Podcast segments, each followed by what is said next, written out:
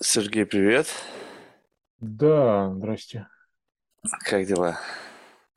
Дела, ничего, нормально. Еще не успели испортиться. Слушай, ты знаешь, я не знаю даже, заглянул у тебя в Facebook, и там какой-то сплошной некролог. Думаю, ни хрена себе. Ну, причем такой очень специфический. Там люди все, которые, насколько я понимаю, тебе близки в том плане, что они похожим когда-то в своей жизни занимались искусством. Там какой-то создатель Чебурашки, там Олимпийского Мишки. Это как бы, чтобы людям, точно, да. чтобы как бы людям напомнить о том, что вот герои там, ну, как бы нашего времени, у каждого свои герои нашего времени, да? Но это напоминание тем, кто, в общем-то, в этой теме. Ну, немножко мрачновато, тебе не кажется? Не знаю, наверное, нет. Там идея в том, что это лишний повод о них вспомнить, потому что все люди из перечисленного тобой списка, они на последних годах жизни как-то не особенно ярко блещут обычно другие персонажи. Вот. А вот эти вот товарищи, они максимально как бы заслуживают даже какого-то упоминания лишнего, да, пускай не по самому веселому поводу, но вообще как бы даже сам не знаю, зачем я это делаю, мне это не нравится. Слушай, да, это, кстати, любопытно, что, ну, у меня был разговор, значит, с одним как бы гейм-девелопером. То есть не совсем, наверное, это игрушки, да? Ну или какие-то там... Но в смысле разговор о артефактах. То есть игровой персонаж или вообще персонаж, он может быть неким как бы артефактом, ну, поп-культуры. Ну то есть вот как Чебурашка, там, Олимпийский Мишка. Это же как бы, ну, такие артефакты культуры наши, определенные, ассоциированные с определенным временем и так далее. И вот мы с ним говорили, и, в общем-то, как бы пришли к тому... Причем это для него даже как бы было неким таким актуализацией цели, да, в том плане, что каждый бы хотел создать вот такой узнаваемый артефакт. Знаешь, как-то Микки Мауса, Дональд Дака, который вот интегрирован в эту вот субкультуру, и он там живет, и он как бы напрямую ассоциирован с тобой. И вот, допустим, я прекрасно помню, кто такой Чебурашка, но я вообще понятия не имел, кто его создал. То есть вот как бы вот так вот. И вот в этом отношении, когда ты занимаешься созданием таких милых игрушек, вот есть такая цель создать артефакт узнаваемый? Либо это просто, ну не знаю, stream of consciousness, который выражается в виде каких-то вот игрушек, которые, ну я прочитал на сайте, что это как бы некое такое собрание того, кто мы есть. Да, ну мне кажется, что... популярный в культуре образ, да, который формируется путем, не знаю, глобального, там, не знаю, сейчас маркетинга, ранее там какой-то удачи, связанной с каким-то совместным сотрудничеством, да, то есть мы говорим про Чебурашку, да, то это там совершенно странная книжка вообще, ну, то есть я ее, например, детям своим не мог читать, но, к сожалению, написано не очень хорошо с точки зрения литературы, вот, но, тем не менее, сам образ настолько живой, да, получился, что какая-то такая удача, да, вот, и мне кажется, что, как же правильно сформулировать, то что, ну, в общем, можно хотеть, можно желать, это, конечно, чудесная цель, вот, но должно сойтись очень много компонентов для того, чтобы это получилось. Вот, а у меня это, да, у меня абсолютный stream of consciousness, да, то есть это просто такой способ творческой самореализации, если что-то из этого получится больше, конечно, будет замечательно, но там специально я в это не напираю, скажем так. Слушай, ну, я пытался, ну, то есть, видимо, ну, как бы подключенным и к разным центрам я пытался уловить, что это, но вот почему-то все равно там какой-то такой, знаешь, мрачный подтекст в этом есть. То есть вот, ну, какие-то персонажи хоть и очень милые, но такое ощущение, что на заднем фоне, вот послевкусия, там такой битернес, вот какая-то такая горечь немножечко присутствует. Это правда или мне просто кажется? Может быть, я просто с утра встал в таком специфическом настроении? Нет, все ты правильно считаешь, все как бы, все там есть, вот, и в этом как раз смысл вот этого канализирования подсознательного, да, то есть вроде как там милота, простые формы и такой в большей степени там дизайнерский объект, нежели чем фигурка для там игры, Вот. Ну и с другой стороны, там, ну просто они сами по себе как фигурки, они не всегда живут, они же еще вместе с историей, как правило. Вот, будь она там прописана и детализирована, как в случае одних персонажей, или просто в качестве там короткого описания, которое живет как вместе с фигуркой, но тем не менее формирует ее образ в том числе. Вот, поэтому, ну, конечно, что-то там есть. Вот, ну, не знаю, откуда это все берется, ну, или знаю, в общем, ну, смысл в том, что, да, и смерть, и потери, и разочарование, все там есть. Слушай, я, кстати, вот это любопытно. Ну, то есть кто-то скажет, ну, это, наверное, не детские игрушки. А с другой стороны, ты знаешь, ну, у меня недавно было, как бы, у племянницы день рождения.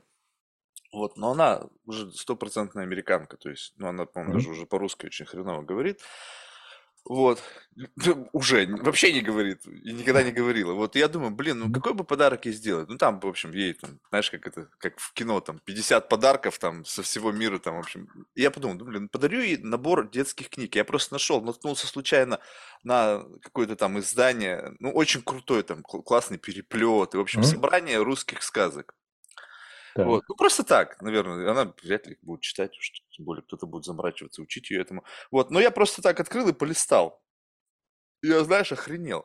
Там волк съел красную шапочку, волк съел козлят. Ну, в общем, такой мрачняк. Я думаю, ни хрена себе, думаю. Ну, то есть я вспоминаю в детство, уходя, вот как бы это читалось, ну, детям там, не знаю, 2, 3, 4 года, вот, ну, когда они еще сами читать не умеют, учат. Да, это стопроцентный мрачняк. То есть это как бы, я думаю, вот, а вот это как бы такая ранний коннекшн с какой-то смертью и вообще какой-то такой жестью. А это как бы что? То есть я понимаю, что если это уходя в далекое прошлое, возможно, когда этот фольклор заражался, как бы идея была такая, не ходи в лес, там волк, он тебя сожрет. То есть такой как бы некий такой совет. А вот сейчас, вот ты считаешь, что вот это по-прежнему вот присутствует вот в этих игрушках, которые есть, вот там какая-то вот смерть, там какой-то такой мрачный аспект. Это надо об этом говорить? Как бы надо делать намек для вот детей об этом? Либо это, ну не знаю, какой-то рудимент из прошлого? Ой, ну это такая достаточно глубокая тема. Я не самый большой здесь профессионал, потому что она, в общем, больше про исследование там, человеческого прошлого, откуда что берется и что с нами остается, а что нет. Потому что мне кажется, что все остается. Вот, там же эти замечательные, там, с точки зрения и, там, формирования человеческого организма и формирования человеческой психологии, осознанности, все абсолютно, все древние, самые вообще дурацкие, странные вещи, мне кажется, все оно где-то там внутри живет, и каким образом оно вылезает, вообще непонятно. То есть это какой-то такой внутренний космос, который необозримый и неизвестен. Вот, а детям, мне кажется, да, точно, абсолютно надо... ну, как бы это видеть и рассказывать, потому что мне кажется, что в такой как-то игровой форме или вот в рассказочной форме, как ты говоришь, оно, ну, немножко иначе ими воспринимается. Это там взрослый человек уже осознает, да, там, что есть смерть, конец, там, еще что-то в этом роде. А там же это просто игра. Съели, ну и фиг, что съели. Живот разрезали, и вот они выскочили. Нет, это вообще жесть. Я просто читаю, думаю, какого хрена, вы что, гоните? То есть это же сказка для детей. Но это вот такие тоже своего рода игрушки, видимо.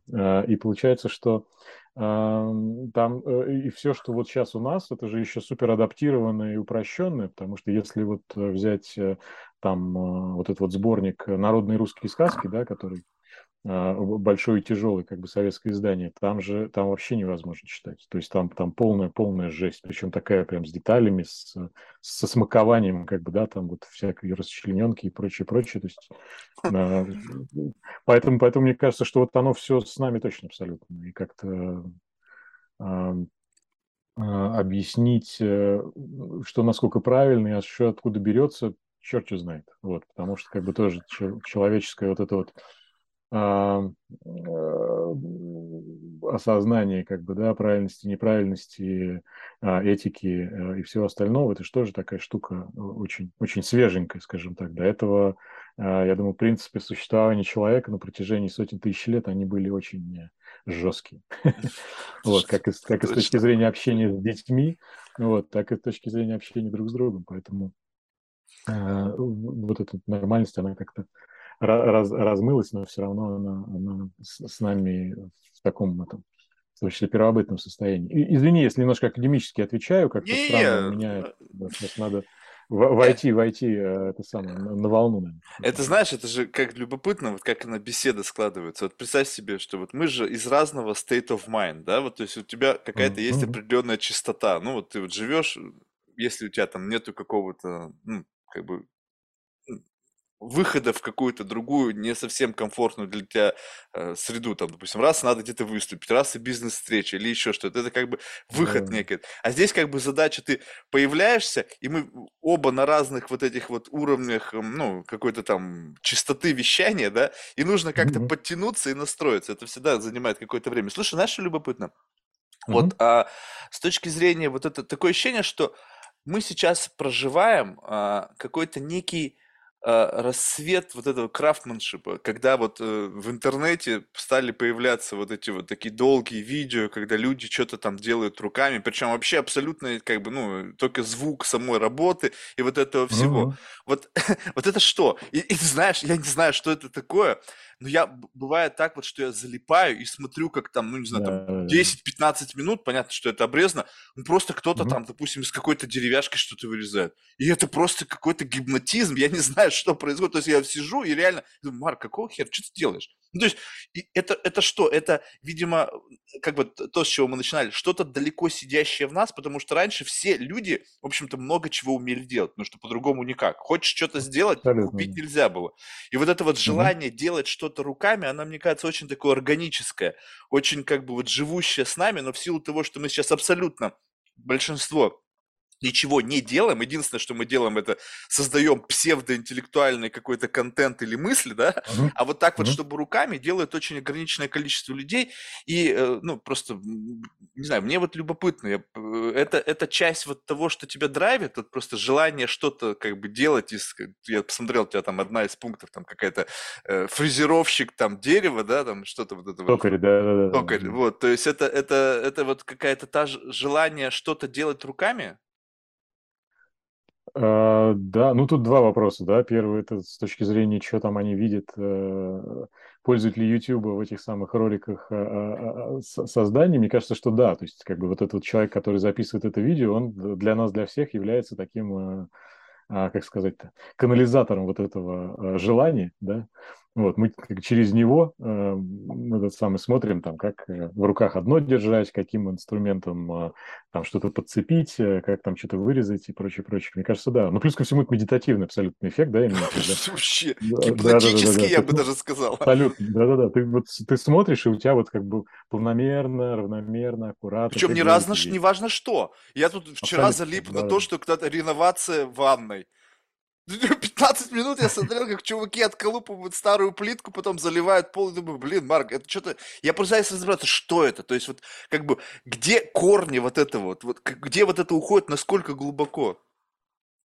Ну, на самом деле, еще, мне кажется, приятно наблюдать за тем, что вот ничего не было, и тут что-то появилось, да, то есть это то же самое, как, знаешь, вот там таймлапсы смотреть, как там цветы распускаются, да, или там вот, когда, не знаю, там солнце там встает и садится, и ты смотришь, оно с одной стороны красиво, с другой стороны у тебя за короткий промежуток времени из ничего появляется там что-то или там что-то в иной какой-то форме. Вот, и мне кажется, что для человека, который хочет что-то делать руками и делать что-то руками, это как раз примерно то же самое, но только не в такой сжатой форме, да, то есть у тебя там, ну вот, там вытачиваешь ты деталь какую-то, да, чтобы ее выточить нужно, там, не знаю, ну, допустим, в зависимости от сложности, там, час времени. Вот, и ты там час это время, у тебя как бы полный фокус, да, у тебя абсолютно нет никаких отвлекающих там моментов, да, то есть там телефон ты просто тупо не услышишь, и станок вибрирует гораздо сильнее, чем вибрация телефона, вот, и, в общем, ты просто сфокусирован, это такой абсолютно, ты выходишь из мастерской, у тебя голова просто там очищена, все равно, что ты бы там, не знаю, там выспался или там помедитировал бы там какое-то время. Вот, поэтому это абсолютно точно очищает голову. Вот, через руки ты как-то ощущаешь совсем как бы иную вот эту вот практику, как же правильно сказать-то, практику деятельности, да, потому что сейчас у нас практика деятельности, мы даже писать ручкой перестали, да, то есть у нас сейчас все в основном очень такое, это самое, клавиатурное или свайповое.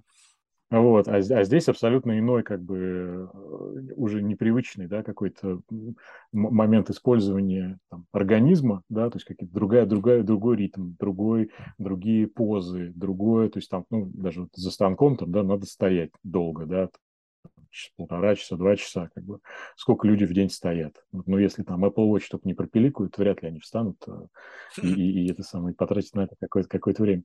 Вот, поэтому, ну, то есть, да, тут все сразу. Мне кажется, что это такая, на самом деле, супер какая-то практика, которая полезна всем, ну, просто хотя бы даже для какого-то такого, это самое, взбадривания, собственно, да, какого-то очищения от привычных каких-то паттернов. Они обычно так кожуркой нарастают, а потом уже как бы разломать уже сложно. А тут переключаешься на другое, кажется, получается довольно бодро.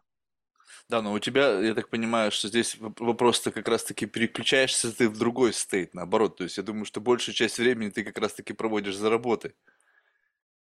Ну, за работой смотря какой. То есть работа за компьютером – это тоже работа, но она абсолютно другой имеет эффект. Как бы, да? То есть у тебя вот именно крафтманшип, вот эта вот, ну, там, токарная все, вот эта вся история, она не доминирует в рамках твоей деятельности? Нет, просто... откуда же, нет, конечно. Ну просто много игрушек я поставил, целый день с утра до вечера нужно их, ну, что-то, как это правильно сказать, вытачивать. Да, не, ну это длительный процесс, но это делается там, вот выставку последнюю я готовил там, ну, почти год. Вот. Ну, плюс ко всему уже это у меня накапливается уже там уже не одно десятилетие, ну, в смысле, там, сколько, 15 лет назад я начал, 17 даже. Вот, поэтому оно как-то аккумулируется. Плюс еще даже вот этот вот момент прекрасный, да, когда все сейчас ждут быстрого результата. То есть кажется, что вот если всего так много, то это значит, вот оно прыг-прыг и само собой организовалось, или человек там фулл-таймом там фигачит, и тут же депрессивное состояние о том, что вот он может, а я не могу. Да? На самом деле это все прям по крупиночке собирается. И сейчас вот, например, такое время, когда мне, например, сильно этого не хватает, потому что у меня немножко изменились жизненные обстоятельства. Вот, и у меня единственное, что получается, это там рисовать и писать истории. Вот, а делать что-то руками так, чтобы получался объект из ничего. Вот, такого, к сожалению, в моей жизни уже не было там довольно давно, и абсолютно к этому нужно возвращаться, потому что, ну, это необходимо просто. Слушай, а вот это любопытно. Вот, ну, я не знаю, так оно или нет, но наверняка прототипами тех или иных персонажей, ну, наверное, ну, на первом этапе являлись люди из твоей головы. Ну, то есть какие-то отпечатки каких-то человеческих там пороков, не знаю, там, ну, в общем, чего-то такого, что как бы в голове есть в виде какого-то некого образа, и потом бам, и готовый персонаж, то есть он улыбается, он там, не знаю, еще что-то, вот, но это же как бы условно конечный образ, ну, то есть количество вот этих вот как бы отпечатков какого-то состояния или там отпечатков того или иного типа людей внутри, оно ограничено, и поэтому нужно где-то источник для вдохновления, то есть встречаешься с новым человеком, необычный, дай-ка я запилю под него персонажем, то есть не, как бы не то чтобы копия его, а его вот именно твое восприятие его, так? Или что-то я навыдумывал? Ну, не знаю, у меня, честно говоря, вот люди меня не очень вдохновляют, если честно. Да, но там есть какая-то вот в этих статуэтках, это же как бы, ну, какие-то пусть, может быть, и фантазийные персонажи, но это персонажи. У этого персонажа внутри-то что? То есть, как бы оболочка, она... Есть разные, да. Да, извини, мы перебиваем, да, друг друга? Да, 100%. Отлично. Вот, ну, то есть, здесь ситуация в том, что не надо путать, я тебе чуть-чуть сторонку отведу, как бы не надо путать персонажа как объект и образ, и персонажа как героя повествования или там романа, или что-то в этом роде. То есть есть персонаж, которого актер как бы в себя вбирает и пытается его изобразить, а есть персонаж, которого ты создаешь, который живет собственной жизнью. Вот. Ну, то есть, понятно, да, есть автор, а есть интерпретатор. Вот. Соответственно, у меня здесь как раз вот работа не интерпретатора, я не... То есть какой-то, наверное, отпечатки от людей, наверное, есть, но они больше не внутренние по содержанию, а внешние по, ну, то есть по внешнему виду. То есть, например, там вот у меня первый ребенок родился, наш сын, у него были чуть-чуть, там, когда он родился, ну, там, понятно, всякие там деформации внутри происходят, у него были глаза немножко разного размера. Один крупнее, другой меньше. Потом они выровнялись, но был такой перекос. Это дико удивило. Я вообще даже как-то не ожидал, что такое может быть. Вот у меня у одного персонажа там глаза разного размера, например. Вот я об этом и говорю. Вот. То есть все равно там есть как бы здесь частички. Угу. Где-то есть, но это вот, наверное, единственный пример, который я могу припомнить. Да, но ты это сказал про внешнее. А вот, допустим, ну вот там внутри что живет? Ну, то есть там внутри может, допустим, жить пьюр боль, так? Или что? Или там есть прямо целая жизнь? Вот персонаж, который со своим внутренним миром и со своей какой-то жизнью, он вообще один. Все остальные это персонажи ему сопутствующие, и это скорее там абстрактные формы с глазками. Вот. То есть там нет такого, что это, ну, к сожалению, у нас аудиоформат, да, мы не можем иллюстрировать, но тем не менее. Там есть ссылка на сайт, пусть придут и смотрят. Да, ну, например, да, кстати. Вот. Я вообще небольшой любитель антропоморфных существ, да, то есть с головой, ручками, ножками и так далее. Мне кажется, что люди про людей и так уже много делают без меня, да, и мне лучше и интереснее как бы работать с формами, которые там более там, оригинальные и какие-то особенные. Вот. И, соответственно, есть вот один такой персонаж, который при этом тоже всегда перевоплощается в своих жизненных циклах, да, то есть у него может полностью меняться тело, в зависимости от того, в каких условиях выросло дерево, из которого он там вылупляется. Ну, какая-то вот, идея. Ну, вот, соответственно, и через него, да, мы узнаем все остальные, как бы, истории всех остальных персонажей, которых получается сделать. Вот, поэтому здесь у них, да, есть характер, но при этом то, что точно абсолютно там я могу сказать, что это там конкретный человек в моей жизни, который вот этот вот характер отпечатал. Не факт, что конкретно, именно просто вот какая-то комбинация черт, которая, таком, ну вот как бы, да, откуда они, в таком случае, библиотека берется этих черт. Но мне кажется, что это вот как раз вопрос больше про, наверное, все-таки про вдохновение, да, а не то, что люди являются основным источником вдохновения. Вот, потому что, ну, черпается все абсолютно точно так же из какой-то глубины, и эта глубина, она, ну, в смысле, из прошлого и из подсознательного, вот, а подпитывается оно какими-то, ну, текущими там переживаниями, которые есть, то есть, да, действительно, там иногда это общение с людьми, иногда там, не знаю, какие-то поездки, книжки, какой-то фильм, может быть, меня цепанет и прочее, вот, ну, то есть, но вдохновение, оно обычно, то есть, я вот все, что свежеприобретенное, скажем так, в переживаниях, в эмоциях, я это всегда соотношу с тем, что вытаскивается из более глубоких черт, глубоких источников, да, потому что вот это все наносное, оно может браться просто из, не знаю, там, минутного увлечения, какого-то тренда, еще что-то в этом роде, а такие вещи, они недолго играющие, недолго живущие. Вот, и вот это тоже не то, чем не хотелось бы заниматься, да, то есть у меня как бы нет никакого абсолютно там сверки с нынешним состоянием культуры, скажем так, да, я на это вообще стараюсь не смотреть, то есть у меня желание, кстати, вот то, с чего начали, это какой-то такой таймлеснес, да, когда у тебя вневременное существование, то есть они могли появиться когда угодно.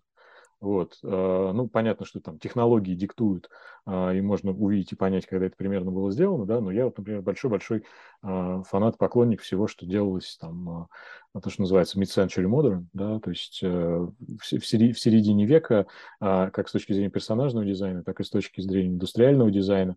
При этом сейчас эти формы там абсолютно узнаваемы, понятно, когда это было сделано, там, из каких материалов, даже кем, в какой стране считывается, вот, но мне кажется, что важно, чтобы вот не идти как бы в общей струе, когда вот там прошло 10 лет, да, и все устарело. Вот. А чтобы сделана такая вещь, она могла бы еще раз иметь некий такой вневременной статус. Я как бы понятно, что намного замахиваюсь здесь, да, вот, но хочется так... Да, вот это любопытно. А вот ты считаешь, что... Ты считаешь, что люди со стороны это видят, вот этот вневременной статус? Ну, скажем так, что ты считаешь, ну, смотри, что воплощение того, что ты делаешь, это как бы некий таймлеснес. Вот этот как бы, вот оно, вот я взял и как бы в этот кусок дерева вдохнул, как бы, даже не знаешь, как бы, я сейчас гадость скажу, как бы выблевал из себя какое-то вот, ну, что-то, да, то есть что-то как бы аккумулированное в моем сознании, и оно раз появилось и приобрело форму. И ты считаешь, что это как бы вот оно вневременное. Со стороны третьего наблюдателя он что там видит? Причем человека не из твоего бабла. Ты не делал вот это вот просто такой blind research? Да. Нет. Вот третьи наблюдатели же самые разные бывают. Ты же вот видишь, посмотрел буквально недавно и увидел в этом что-то темное, да? Вот. Хотя, ну, у всех свой взгляд и у всех свое, как бы, понимание. Тут еще надо понимать, что там, допустим, если мы говорим про дерево, то дерево, оно само диктует форму, ну, или там способ производства, да, потому что токарный станок – это всегда фигура вращения. Да. Вот. И они симметричные, да, относительно оси вращения. Да. Да, совершенно верно. Вот. На токарном станке, кстати, можно делать иначе, да, можно делать асимметричные вещи, вот, но они как бы довольно скучны, как бы, с точки зрения финального результата, поэтому у меня все симметрично. И сочетание симметрий – это как раз отдельный такой дизайнерский вызов.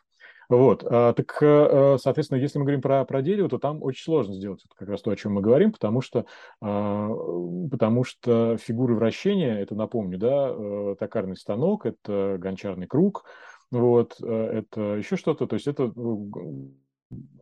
очень старая форма производства объектов, и там, собственно, когда ты на эту территорию заходишь, как бы практически ничего нового там ты сказать уже не можешь.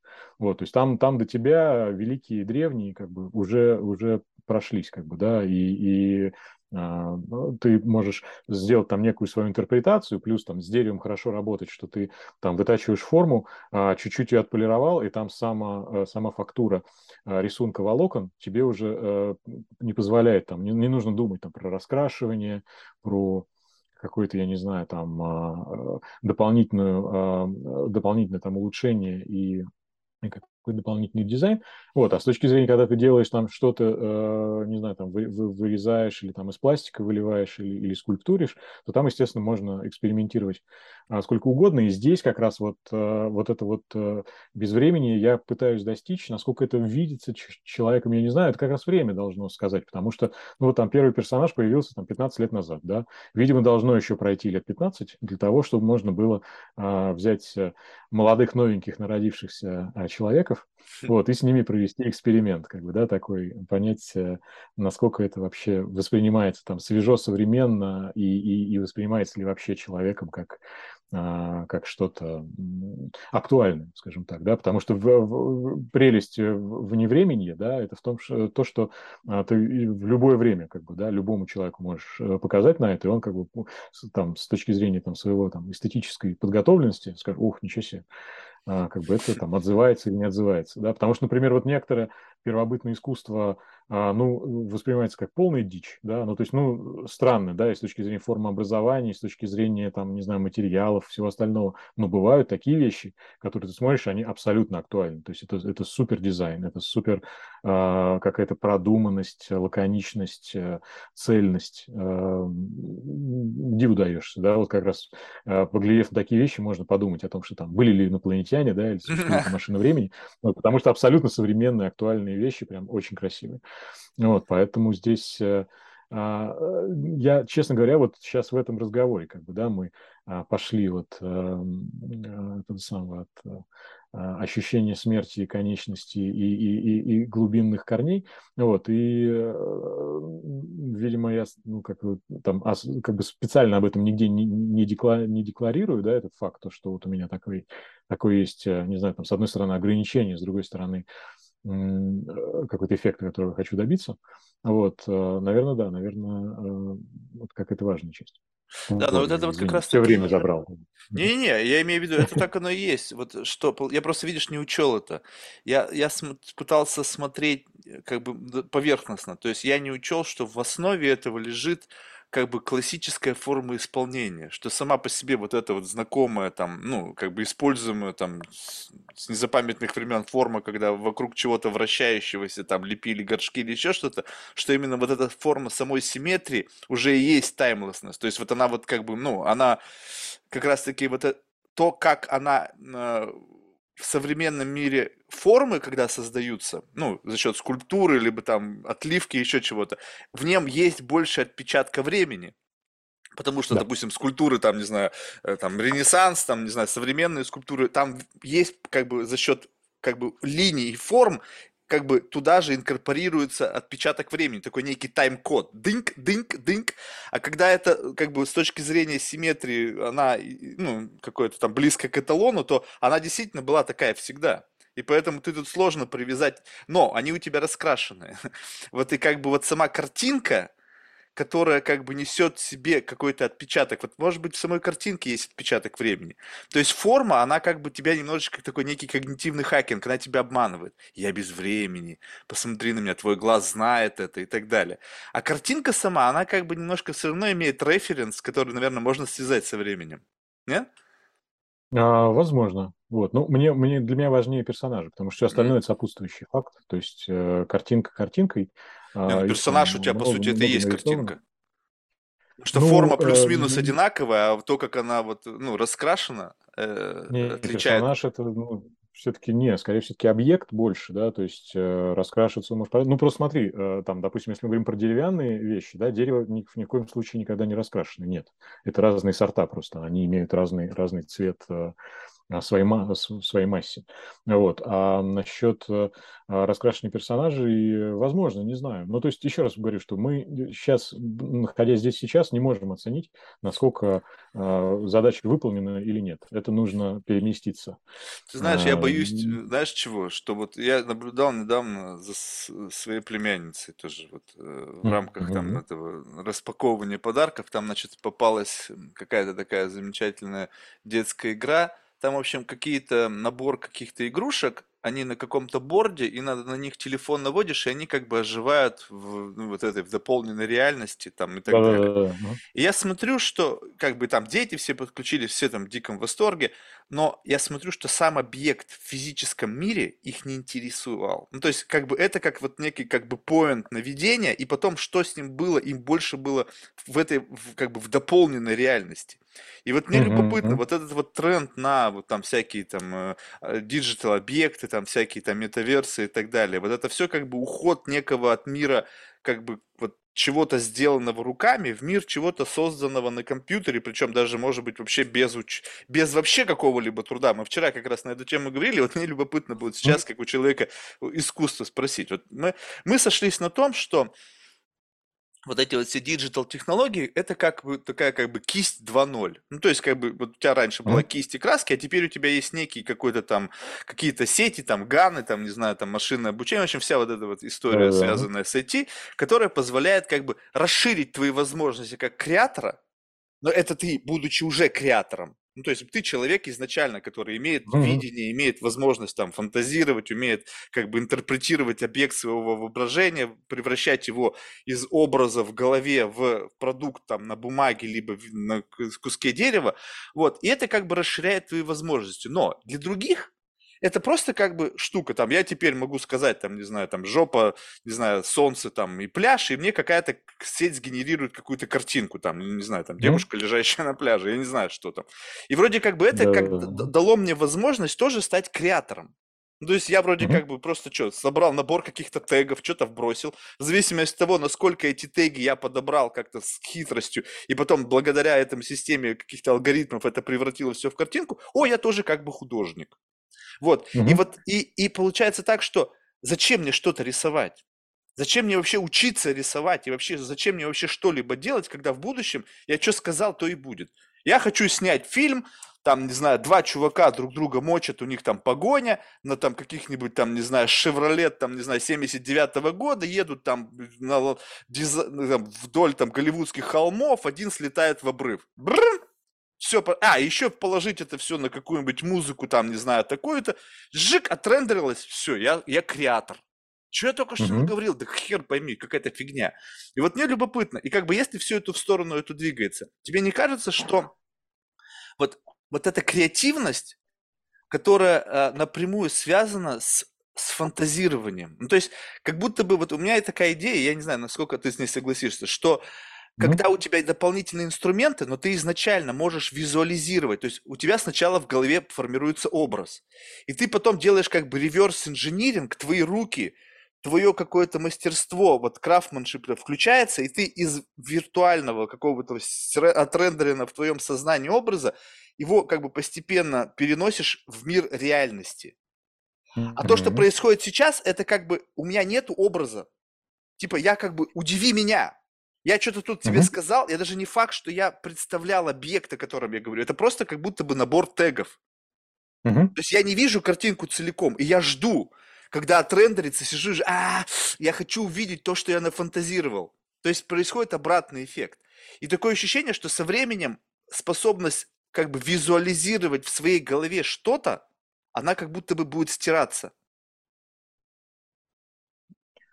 Да, она будет стираться, и она вообще стирается уже, да, потому что визуальный перегруз со всех сторон. Вот. Без паузы, без какого-то перерыва. Ну, у тебя много вопросов зашито внутрь, да, можем пойти с разных сторон. Смотри, первое, мне кажется, что вот со всеми этими чудесными современными штуками это... Такой, знаешь, есть у вокалистов такой инструмент, автотюн называется. Когда человек петь не умеет, он поет, его там алгоритм вытаскивает его куда-то. Да? Вот эти все для авторов и художников или там для обывателей современные инструменты, это вот такой автотюн. Да? То есть призван он для того, чтобы мы опять сейчас вернемся в детские сказки, по щучьему велению, по моему хотению, хочу, чтобы Cadillac 1972 года на моем компьютере слетел в пропасть, да, вот, соответственно, это примерно то же самое, да, то есть желание при помощи мысли достигать всего, что ты желаешь, оно как бы укорененное супер-супер давным-давно, как бы, да, то есть сейчас то прекрасное время, что, с одной стороны, мы сократили свое потребление до там, если не поесть, не попить, до цифровых переживаний, да, которые тебе доставляются в ту точку, где ты находишься, тебе не нужно там не путешествовать, не искать какие-то там интересные места и прочее, прочее. Вот в этой части как бы у нас точка доставки как бы уже упакована, все есть, да, она там переносная в виде телефона и с большим там разнообразным огромным 4К экраном, если ты дома. Вот. Ну, осталось теперь, чтобы это место без труда и без науки, вот, просто по велению слова или по велению мысли тебе было доставлено переживание какое-то, у тебя как бы полное эндорфиновое как бы понимание, и все, как бы, да, и можно успокоиться. Поэтому здесь вопрос такой, что вот эта вот культура приятия, потребления и усвоение этого всего, она, ну, как бы диктуется вот этой вот средой, может быть, в том числе, да, то есть если там сейчас, ну, и вообще как бы приятно и весело, как бы, да, все считывать с экранчика, то есть еще услышите меня правильно, как бы я ни в коем случае там никакой не ретроград, да, и не буду говорить о том, что вот дети теперь не хотят, вот, конечно, нет. Вот. Но то есть ситуация в том, что как бы сокращен канал как бы потребления, да, просто осталось правильно подкрутить инструменты для того, чтобы у тебя из этой цепочки между тобой и получением удовольствия выключить промежуточное звено в виде создателя, да, который Game of Thrones тебе придумает и принесет в условленное время за условленную цену. Вот. А когда ты сам по себе, как бы, да, ты можешь Game of Thrones себе там надиктовать или там чего угодно. Вот. Эти самые драконы пожиже, сиськи погуще. Вот. И вперед. Вот. Соответственно, это, мне кажется, одна часть вопроса, а другая насчет того, что касается того, кто это будет вообще создавать, сами это люди будут создавать. Потому что, помнишь, может быть, когда там 3D-принтеры только появились, все кругом кричали о том, что все, не надо ничего производить, все заводы скоро закроются, люди сами с удовольствием будут производить себе повседневные объекты. Ну и где мы сейчас находимся, как бы, да? То есть производство, печать 3D-модели – это такая же там химчистка или точно такая же это самое, там, ремонт электротоваров, да, как и все остальное. Да? То есть это отдельная услуга, строго специализированная, которая для там, специальных людей предоставляет какую-то маленькую нишевую штучку. Вот. И поэтому здесь, наверное, то же самое. То есть, с одной стороны, мы говорим о том, что да, там, искусство правильно надиктовывать Гану, это там отдельная профессия, или там каждый это может делать сам, пока неизвестно. Как бы, да? Но, скорее всего, это будет, видимо, тоже, как там, этот самый, появилась чудесная профессия, там, social media manager, да, с одной стороны, это все делается там для людей, чтобы они все сами делали, но люди как не хотят делать сами, они позовут специалиста, который будет для них оптимизировать одно, другое, пятое, десятое, и здесь, наверное, точно так же. Вот, то есть, с одной стороны, все поиграются, конечно, и обнаружат вот это вот по щучьему велению, вот, а с другой стороны, самим этим заниматься, люди вообще же ленивые, да, вот, самим этим заниматься, что-то, мне кажется, будут ломы. Слушай, ну вот это не кажется, что вот это важный очень компонент, когда ты переносишь из виртуального мира, ну вот из мира твоей собственной фантазии, из вот этого отрендеренного внутри твоей головы, и ты берешь и за счет своего какого-то крафтманшипа, сейчас все что угодно. Ну, навыка, да. Кодинг, не знаю, диджитал дизайн, не знаю, рисование, скульптура, там, не знаю, любое что-то, что ты должен включить свои навыки. То есть вот именно уметь что-то, держать в руках карандаш, кисть, фломастер, не знаю что. А теперь, когда мы выбросили момент творения вот этого креатора из этого и делегировали это все кому-то, кто наверняка делает это лучше, быстрее, и там тебе сразу же 20 вариантов, и ты потом сидишь и такой, эстет сам. Так, я это сам как бы, я сделал input, да, и вот output, и я как бы сам цензор того, каков хороший был, ну, как этот ган или там эта очередная нейронка выдала мне результат. И все будут это делать, как бы, я выбрал сам, используя свою вкусовщину из там 10 вариантов вот моего вброса, запустил в интернет, там таких же, как я, еще 1000, которые проголосовали за другой вариант, и, соответственно, будет как будто бы некий эталонный вариант, потому что машина автоматически поймет, что нравится большинству. Ну, представь себе, у тебя был свой вкус, выбор, когда ты надиктовал что-то, значит, это твоя система оценки. Ты отпустил дальше в сеть, там уже 1000 человек голосуют за десятки работ таких же людей. В конечном итоге алгоритмы оптимизации там вот этого всего выберут лучший вариант. Там люди проголосуют, плюс машина сама выберет. И впоследствии ты уже снова садишься, что-то надиктовываешь, и будут учитываться бенчмарки общие. И ты просто уже будешь просто смотреть, там будет один вариант, и он тебе будет безумно нравиться, и тебе даже не нужны будут другие варианты. И вот в этот самый момент, когда мы... Во-первых, появился такой эстетический бенчмарк. То есть, когда что-то настолько сеть делает классно, но классно ли? Она просто делает, чтобы please you. Ну, то есть, как бы удовлетворить вот тебя с точки зрения, чтобы как бы во что-то такое, знаешь, прямо вот рептильное заглянуть и дать тебе ровно то, что ты хочешь увидеть. То есть, ведь вопрос в том, что представь себе, что то, что я хочу увидеть, возможно, вообще не совпадает с эстетикой. Ну, то есть, вот как бы, может быть, я правильно, вот вир, да, ну вот я чудак какой-то. И я буду считать, что то, что мне нравится, оно является неким эстетическим стандартом. И как бы, не знаю, тогда вопрос вообще креативности, зачем будет нужна? Ну, то есть, ведь не важно, насколько ты креативен, важно, насколько это нравится. Ну, насчет нравится, не нравится, это вопрос эффекта, который ты хочешь достичь. Вот, потому что, ну, на самом деле, опять, вот ты как-то очень много слоев различных взял из этого пирога. Смотри, во-первых, действительно согласен то, что через алгоритмы гораздо проще усреднять как бы вкус, да, с точки зрения цифр, приземляться на такую поверхность, которая будет там усредненной, да, какой-то для для всех. С одной стороны, это, наверное, хорошо с точки зрения, там, люди не будут шокированы какой-нибудь дичью, да, с другой стороны, это, конечно, немножко выхолащивает как бы восприятие, и как раз вот то, о чем мы говорили, вот это вот разнообразие опытов, да, и разнообразие получаемых каких-то визуальных стимулов крайне важно для того, чтобы, ну, там, человек не застаивался, да, скажем так. Вот. А другой момент, зачем нужен будет человек, который что-то создает, мне кажется, все равно без...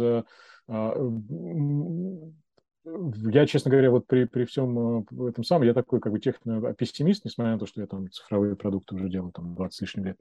Вот. Человеческую природу вот так быстро не изменить любыми инструментами новыми.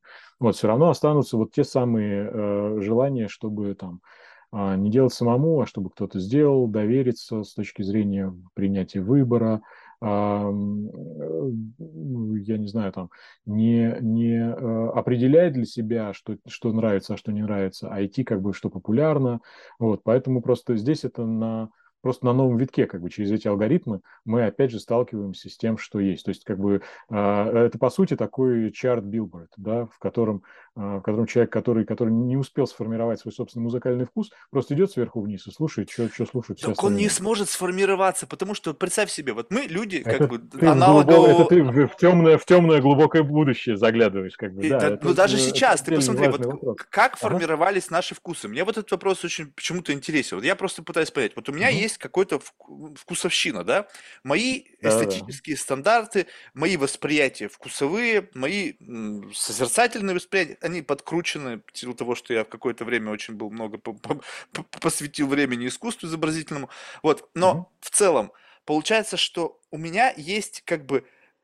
Я в какой-то мере, да, это был курейтор, то есть музыка в детстве – это папа, и братья в меньшей степени, потому что братья, это был как бы братья как бы плюс папа, все равно, то есть они были старше меня, то есть музыка, она шла всегда как-то, она звучала в нашем доме, и это то, что было как бы музыкой, которую любил мой отец, по сути. То есть он был, ну, есть меломан, и, в общем, всегда там куча всего.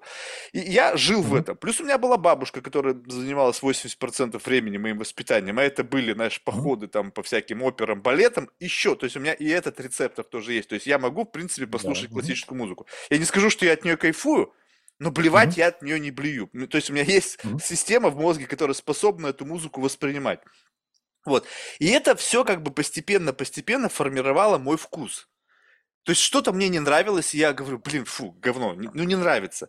А сейчас как бы очень тяжело сформировать вкус, потому что то, что ты говоришь, именно есть. Есть топ-чарт, есть там, допустим, какой-то, ну, признанный миллионами, допустим, какой-нибудь музыкант, так? Ты, как человек, который у тебя есть вкус до этого времени, ты на это смотришь с позиции чего? Что, ну, блин, неважно, кто ты есть, у меня другие вкусы, и все, как бы. А у детей, они как раз, ну, вот у нового поколения, они идут путем, у них нету понятия вкуса, они не знают, что такое хорошо, что плохо, и как бы... Дома родители теперь, ну, наверное, тоже очень проще, там, что-то там сказал, там Алексе или там Алисе или там, не знаю, Сири, там, что-то проиграй, там, топ там чего-нибудь, там, Apple, блин, и там пошло тебе, как бы, набрасывается какой-то музыкальный контент, который курирован не кем-то даже уже, а чем-то, понимаешь, то есть неким каким-то алгоритмом, который учитывает не то, что тебе нравится, не учитывает дух времени, а учитывает то, насколько вот то, что это проигрывается, как бы хукает сознание. Там как бы... Но хукнуть сознание можно... Я предполагаю так, что если подобрать... Это, кстати, можно было бы интересный эксперимент провести. Что можно найти в каждом музыкальном жанре то, что тебя торкнет. Я по себе знаю. У меня плейлист абсолютно разный. Там от кантри до рэпа и попсы, и, в общем, рок-н-ролл. И я нашел классные... в каждом, ну, жанре песни, которые стопудово меня пампят. Но что-то там есть, какая-то система образующая, какая-то уникальная магия. Но она работает потому, что у меня есть какой-то отпечаток. То есть некая какая-то... Вот как вкус, это как бы некая такая форма. И если что-то попадает, происходит матч. У нового поколения это формирование вкуса происходит уже на основании кураторства, но не человека, как бы, а какого-то некого коллективного разума.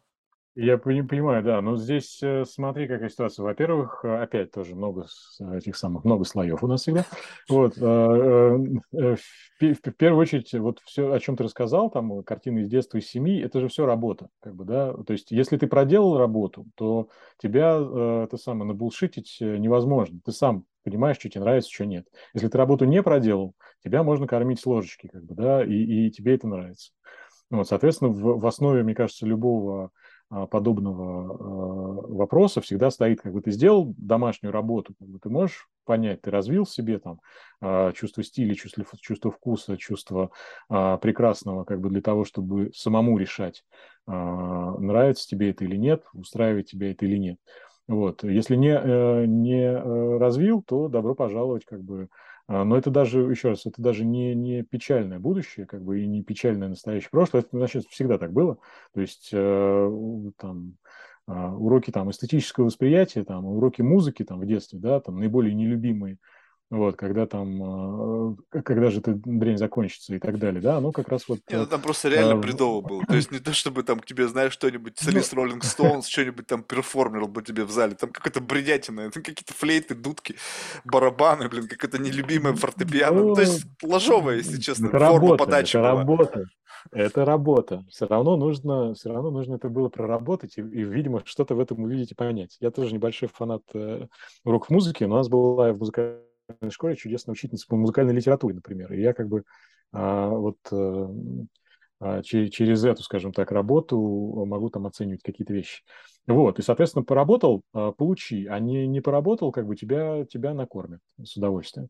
Вот. И я бы не сказал, что сейчас вот дети только так, как бы, да, очень сильно от родителей зависит, и все от семьи, да, то есть там вот повезло, ты там в полной семье, тобой занимается бабушка, занимается папа. Возраст, вот. Родители, пока ты еще, у тебя сформировались вкусы до вот этого, понимаешь, и ты, у твоих детей есть шанс, а вот у твоих детей не факт, что нет шанса.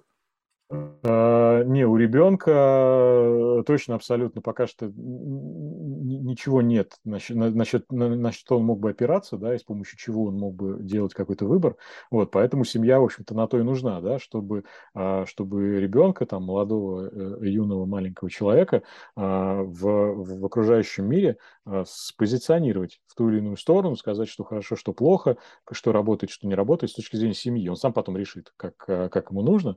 Вот, но там на самотек это пускать нельзя. Но, опять же, это вопрос отдельный, вопрос, там, не знаю, воспитания и среды, да, в которой как бы человек растет. Потому что, повторюсь еще раз, будучи технопессимистом, я не считаю, что технологии в том или ином виде каким-то образом сейчас, во всяком случае, может быть, и в течение ближайших там, 10 лет в состоянии будут... там сильно изменить основы, как бы, да, то есть, ну, если это совсем уж ленивые люди, которые там на откуп по алгоритмам YouTube, там, Spotify и так далее отдают формирование там, вкуса ребенка, вот, то тут, конечно, не очень хорошо. А так-то, если все равно, как бы, родители и дети, там, да, или там кто-то еще не перестают общаться, а у них через коммуникацию и взаимное переживание там, того или иного формируется как раз вот эта вот база, на основании которой в будущем ты будешь определять, там, нравится, не нравится,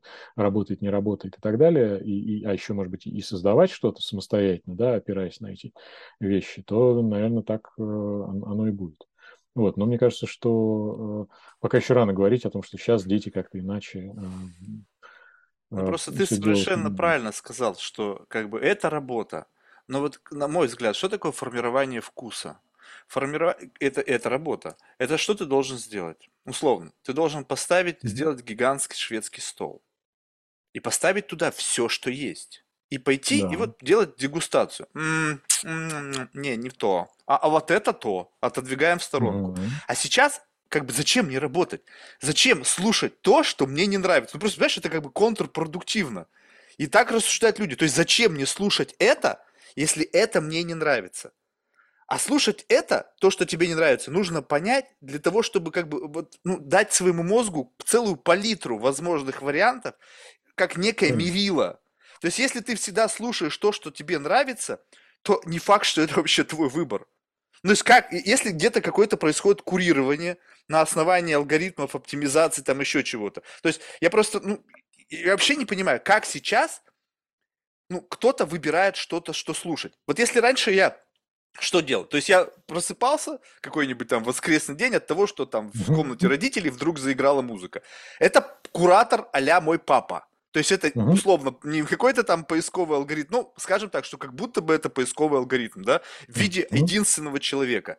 Но когда поисковый алгоритм отрабатывает на основании как бы тысяч пап, то есть это такой усредненный папа, и как бы на основании вот этого усредненного, опять же, там, откалиброванного, тебе каким-то образом выдается вариант. То есть ты изначально, если приходишь, и на этом шведском столе уже блюда отобранные как бы из еще большего объема блюд.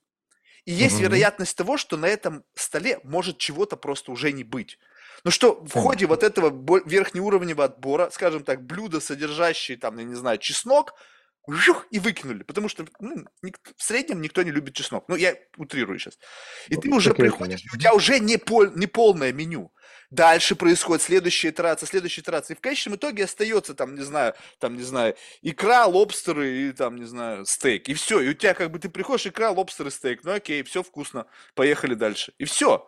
То есть как бы, а люди не вбрасывают себя в состояние как бы вот неприятного, невкусного. Все только чтобы классненькое, вкусное, легко живущееся. Ты как-то это самое, ты вот тоже в разговоре об усреднении, ты как-то сам себя усреднил. Люди пока еще не выращиваются в пробирках, да, то есть даже если не папа, то в том или ином виде среда, она пробивается как бы, да, к пониманию и к ощущению того, что вообще мир разнообразен, да, потому что там, хочешь не хочешь, там твой ребенок когда-нибудь услышит шансон, да, услышит там рэп, услышит какой-нибудь там странный, да, еще какие-то вещи. Вот. И здесь, мне кажется, что все равно как бы вода дырочку найдет. Вот, то есть мы можем говорить о том, что да, что там все сильно меняется, и да, как бы технологии, они, к сожалению, как бы все очень сильно упрощают, выхолащивают, усредняют и делают это блюдо пресным. Вот, но с другой стороны, повторю еще раз, нам далеко до тех времен, когда никаких других вариантов восприятия мы получать не будем, да, то есть точно, абсолютно. Это там, не перспективы ближайшего времени. Вот. То есть 3D-принтеры нам не поменяют. Слушай, окей, я тогда усложню. Окей. Допустим, нет, ты прав, я понял, увидел свою дыру. То есть так или иначе это может залететь. То есть это как бы некие пробивание через этот фаервол, вот через эту скорлупу может происходить. Такое есть, знаешь, чудесное, извини, перебью, чудесное есть понятие самосев или что-то в этом роде, да, когда... Или завирусило. Да-да-да, когда просто, заносит непонятно откуда, непонятно какое семя, которое там начинает в трещине, дома расти и штукатурку корнями разбирать. Да, вот, но теперь смотри. Извини, пожалуйста, делил. Да-да, все нормально, извиняться не надо, это обычный разговор. Вот, слушай, но вот теперь представь себе, что то, что залетает в тебя, оно летит с неким тегом. Представь себе, что в зависимости от того, что залетело, у этого есть подключение к мейнстриму. То есть то, что сейчас люди следуют за мейнстримом, опять же, я не могу дженерализировать, но почему-то у меня есть такое ощущение, даже в беседах, ты чувствуешь идеи, такие мейнстримные, чаще люди транслируют. Может быть, не потому, что они так думают, а просто они знают, что подключение к мейнстриму и подыгрывание какой-то мейнстримной волне, оно даст тебе возможность получить больше одобрения. Скажем так, что если ты поддерживаешь идеи, которые поддерживают больше людей, то когда ты их артикулируешь, эти люди триггерятся, да, он правильно говорит. Но на самом деле здесь вообще никто не прав, просто есть какой-то мейнстрим, и все либо молчаливо с этим мейнстримом согласны, поскольку он постоянно барабанит глаза и уши и так далее. И вот когда случайно тебе что-то залетело, у этого сразу же есть тег «маргинальное». Маргинальное не потому, что там, а потому что количество людей, подключенных к этому центру как это сказать, ценностей, он меньше, чем у допустим, чего-то другого, залетевшего с тегом мейнстрим. И, соответственно, ты уже еще даже не поняв, что это такое, ну, как бы, и начинаешь, как бы, фу, ну, это какая-то лажа, то есть, и как бы начинаешь, и ты начинаешь в неком дизальянсе находиться с тем, блин, ну почему-то эта лажа мне нравится, то есть что-то внутри шевелится, и ты вроде как бы даже уже начинаешь пританцовывать, и думаешь, блин, ну да, там же написано, что это стримак, то есть что это я сейчас выйду и как бы буду открыто говорить о том, что я что-то маргинальное, мне нравится, если мне нравится что-то маргинальное, значит я сам какой-то маргинал, значит люди в большинстве меня могут как бы, ну, подставить под сомнение мои вкусы, мои вообще что-то, и я могу остаться таким, знаешь, как бы теневым фанатом чего-то маргинального, ну, наедине с самим собой, там, в своей какой-то там скрытой библиотеке, там, это слушать по ночам, но в целом мой импульс наружу будет соответствовать мейнстриму. Сейчас, несмотря на то, что вроде как бы эра открытости, можно говорить о всем, но согласись, несмотря на это, все одинаково разные. То есть, если кто-то даже прет против чего-то, вот это классный пример, когда сидят все вместе в одном помещении, обсуждают там «Титаник», да, и такой, какой классный фильм, какой классный фильм. И один понимает человек, так, слушайте, если я сейчас скажу, что классный, я буду один из всех. Ну, то есть, как бы, их много. Я скажу, фу, говно. И в тот самый момент, когда я это только сказал, кто-то подумал, о, на него все обратили внимание, жик. Значит, он как бы получил тот необходимый вектор внимания, я тоже буду подыгрывать ему. И в какой-то момент времени за счет того, что на это можно вырасти, как бы мейнстрим может поменяться. Ну, то есть, как бы, потому что все следуют за неким магнитом внимания. И получается так, что сейчас мы живем не в состоянии, когда что-то как бы классное или не классное, а мы живем в мире, где мерилом чего-то является количество глаз или ушей, обращенных на что-то. А фактор обращения на тот или иной объект, не, на мой взгляд, не прямо пропорционален качеству. То есть, если раньше, возможно, то есть раньше опять какая-то ретроградация, да, но раньше как бы этот росток, он пробивался через вот как бы фундамент, через асфальт, и вот только за счет вот этой силы, которая внутри лежала, он мог пробиться, и он прорастал, и как бы становился достоянием широкой аудитории, потому что, ну, как бы что-то настоящее, оно живет само по себе. То сейчас это как некое какое-то попадание в результате проверки тысяч гипотез, когда ты пытаешься понять, хакнуть алгоритм распределения, когда ты знаешь, какие есть условно бенчмарки, постоянно сверяя это, и даешь ровно то, что подхватится алгоритмами и сделать из этого мейнстрим. Понимаешь, как будто бы что-то по-другому начинает работать. Ну, с точки зрения потребления, с точки зрения авторства, это, да, немножко разный подход, потому что, если мы говорим про то, с точки зрения потребления, то, что ты сказал, тут вопрос в том, что, опять же,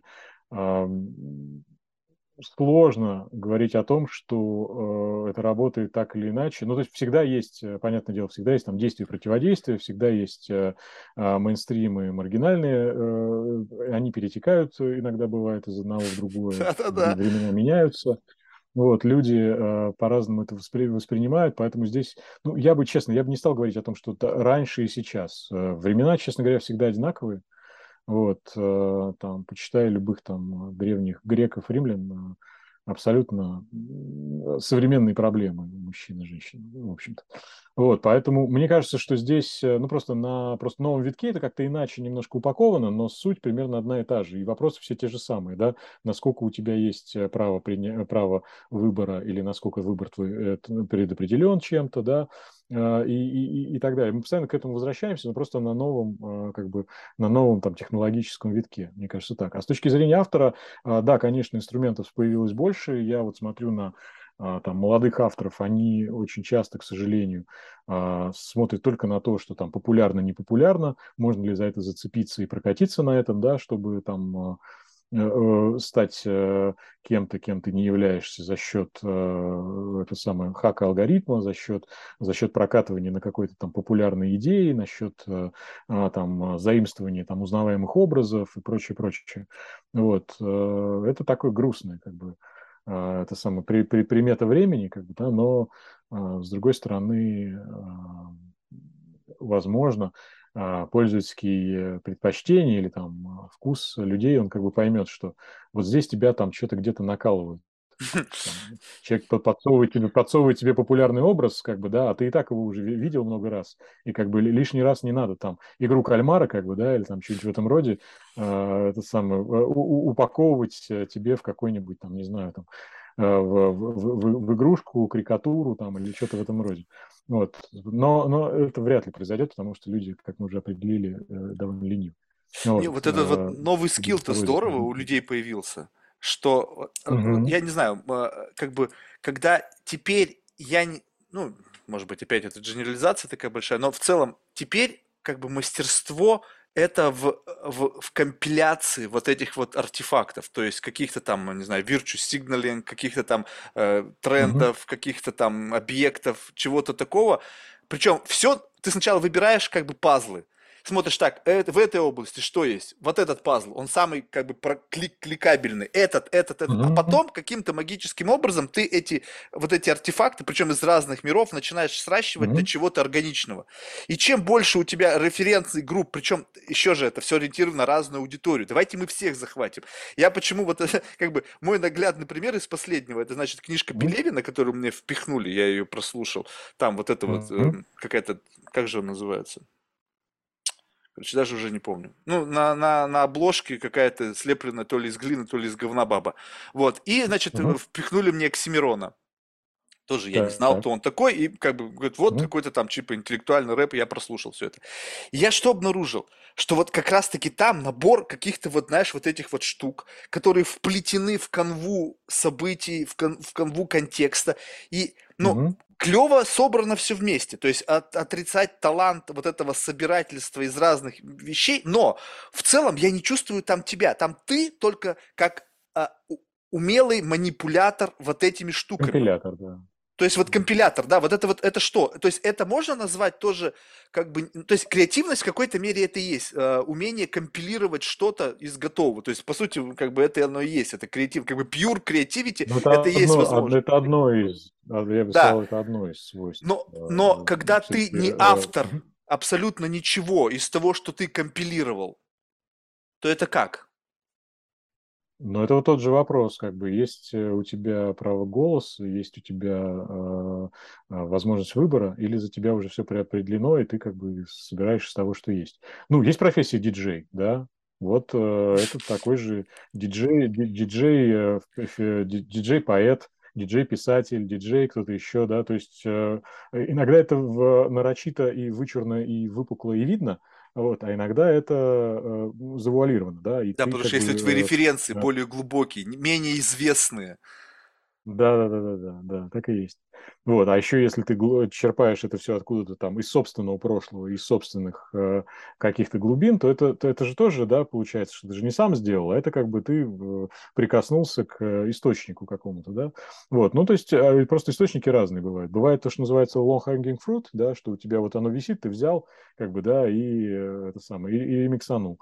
А бывает так, что нужно куда-то ломиться там, да, не пойми куда, вытаскивать оттуда не пойми что, и из этого пытаться что-то сделать, вроде оригинально, а вроде ты просто работу проделал, чтобы найти более неочевидный, скажем так, источник вдохновения и так далее. Поэтому тут, мне кажется, так же, что это самое, что ты там скомпилировал с диджея, как бы собрал чик-чик из популярных образов, ну, хорошо, значит, на усредненную толпу это работает, деньги одинаково пахнут для всех. Вот. А если делать как-то иначе, то ты как бы больше как бы себя удовлетворил, а толпу, наверное, не очень. Да, ну, либо что... какую-то очень узкую прослойку этой толпы. У тебя референции, которые понимают только очень узкий круг людей. Совершенно верно. Вот, ну и получается, что да, что ну и окончательным мерилом является там, не знаю, там коммерческий успех, например. Вот. Да? Коммерческий успех в креативности приходит только через подключение к широкой аудитории. Абсолютно. Соответственно, конечно, да, твой образ должен содержать референции, которые будут релевантны разным группам. И в конечном итоге все продукты основаны на том, что там как можно больше референций. Сейчас такой рецепт у этого, да, совершенно верно. То есть, если раньше было немножко иначе, сейчас в основном так, да, то есть тебе нужно взять, чтобы быть популярным автором, тебе нужно взять покемона, скрестить его с Микки Маусом, надеть на него шлем штормтрупера, вот, и заставить его в ТикТоке кривляться. Вот чудеснейший абсолютно алгоритм успешности на ближайшие там 3-5 лет. Вот. Но это как бы, но опять же, повторюсь, это вот вопрос там, глубины создателей, глубины людей, которые это дело воспринимают. То есть две части. С одной стороны, там, ну, чтобы заработать денег, ну, наверное, да, алгоритм как бы более-менее понятен. А с другой стороны, чтобы там быть счастливым, вот тут уже не знаю. То есть поскольку не всегда деньги делают счастливым, как известно, то есть нюанс.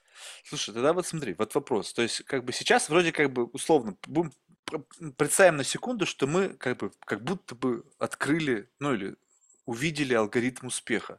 Это значит, нужно выявить основные как бы группы, такие массовые, выявить как бы хуки внутри этих групп и наполнить свой продукт как бы какими-то артефактами из тех или иных групп. Но что происходит сейчас? Сейчас как будто бы происходит такое дробление на подгруппы, уже сложнее как бы угодить всем, потому что, ну, как бы, ну, если ты, скажем так, относишься к какой-то очень такой специфической субкультуре и так далее, то тебе, получается, мне нужно больше референтных групп, и это уже получится какая-то смысловая крошка. Уже просто как бы это просто набор каких-то тегов. Вот как вы, допустим, в Оксимироне. Это просто какой-то бесконечный набор тегов. И ты как бы понимаешь, что как бы вот это вот отсюда, вот это вот отсюда, и как бы все посылают, получают сигналы. И получается так, что как бы это же получается невыгодно иметь такую раздробленность. Нужно как-то попытаться всех унифицировать, и чем будет больше группа, ты просто посылаешь сигнал группе там из, там, не знаю, 100 миллионов человек, и они все... То есть тебе выгоднее иметь большие группы, у которых одна система ценностей, потому что с точки зрения алгоритмов тебе будет как бы проще продавать этой группе, ну, какой-то булщит, ну, или там, не знаю, искусство, не знаю, неважно что. Ну, не проще, там, да-да. Эффективнее. Чем иметь какое-то вот такое гигантское лоскутное одеяло, где как бы плюс-минус даже внутри больших групп там уже есть дробление, то есть там уже вообще непонятно, где носители каких артефактов. Раньше как-то было понятно, да, то есть вот как бы вот эти там, не знаю, там геймеры, у них есть какая-то своя субкультура. Сейчас, мне кажется, даже среди геймеров там субкультур внутри уже этой какой-то гейминговой индустрии, мне кажется, там уже много каких-то внутренних таких как бы баблов, которые не факт, что, ну, несут одно и то же знамя. Ну, если обратил внимание, сейчас вообще исчезли субкультуры. Субкультур уже нет, к сожалению. Да, то есть... Вот. Ну вот на вопрос, не знаю, выгодно-невыгодно, да, ситуация в том, что как бы субкультуры исчезли, к сожалению. И это такой странный немножко эффект времени. Вот. И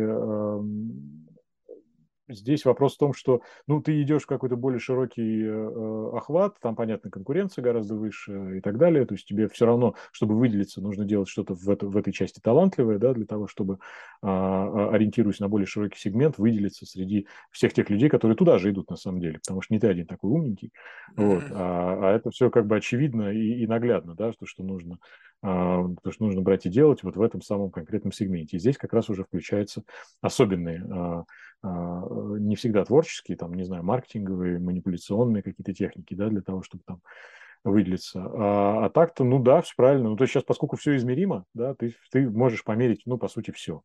Вот. Особенно если ты стремишься, там, не знаю, выделиться или делать что-то там плюс-минус там, популярное, как сейчас говорят, заходящее. Вот. Поэтому, ну, как-то так.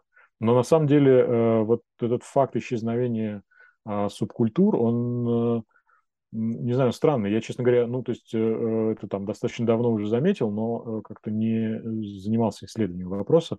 Вот, на самом деле, вот интересно понять, почему это случилось, и может ли оно вернуться, или оно приобрело какой-то супер-микроуровень, да, то есть... Ну как, криптоны, вот тебе субкультура.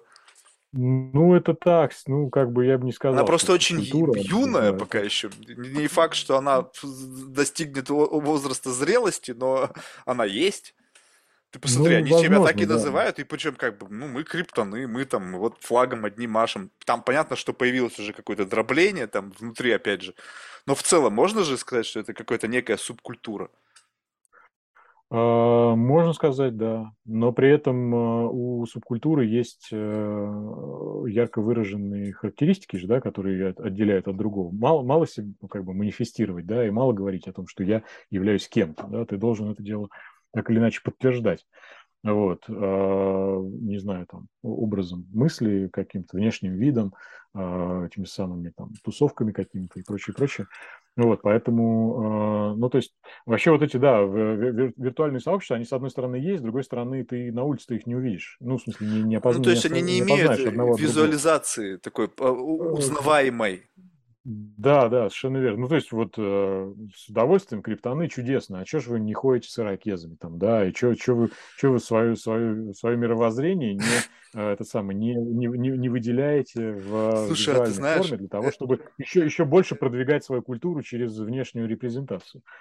А вот, ты знаешь, мне недавно было любопытно, я наткнулся на какие-то любопытные факты, что вот, допустим, ну, вот панки, да, с ирокезами, то в какой-то мере это как бы даже не является тем, что люди хотят делать. Это как бы некая плата за то, чтобы находиться внутри вот этого комьюнити. Когда, ну там, кто-то мне сказал, я не знаю, насколько это соответствует действительности, про вот пейсы у евреев. Я как бы никогда не вникал, хотя я сам еврей, но я такой, так себе еврей, короче. Вот, но я не вникал, ну думаю, ну какая-то херня, какой-то там что-то с прошлого, еще что-то. И мне один чувак сказал, что это, знаешь, для чего? Для того, чтобы, глядя на себя в зеркало, ты каждый раз как бы, ну, смотрел на себя, и как бы это такой, знаешь, знак напоминания тебе и напоминание всем, ну как бы, кто ты есть.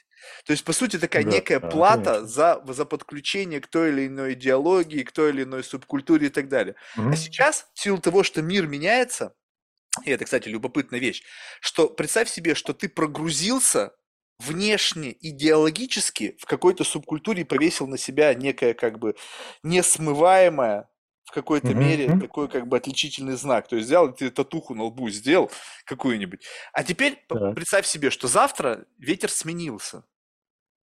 Ну и как бы в другую сторону задул. И люди просто научились очень быстро переобуваться. Ну как бы сегодня одно, завтра другое.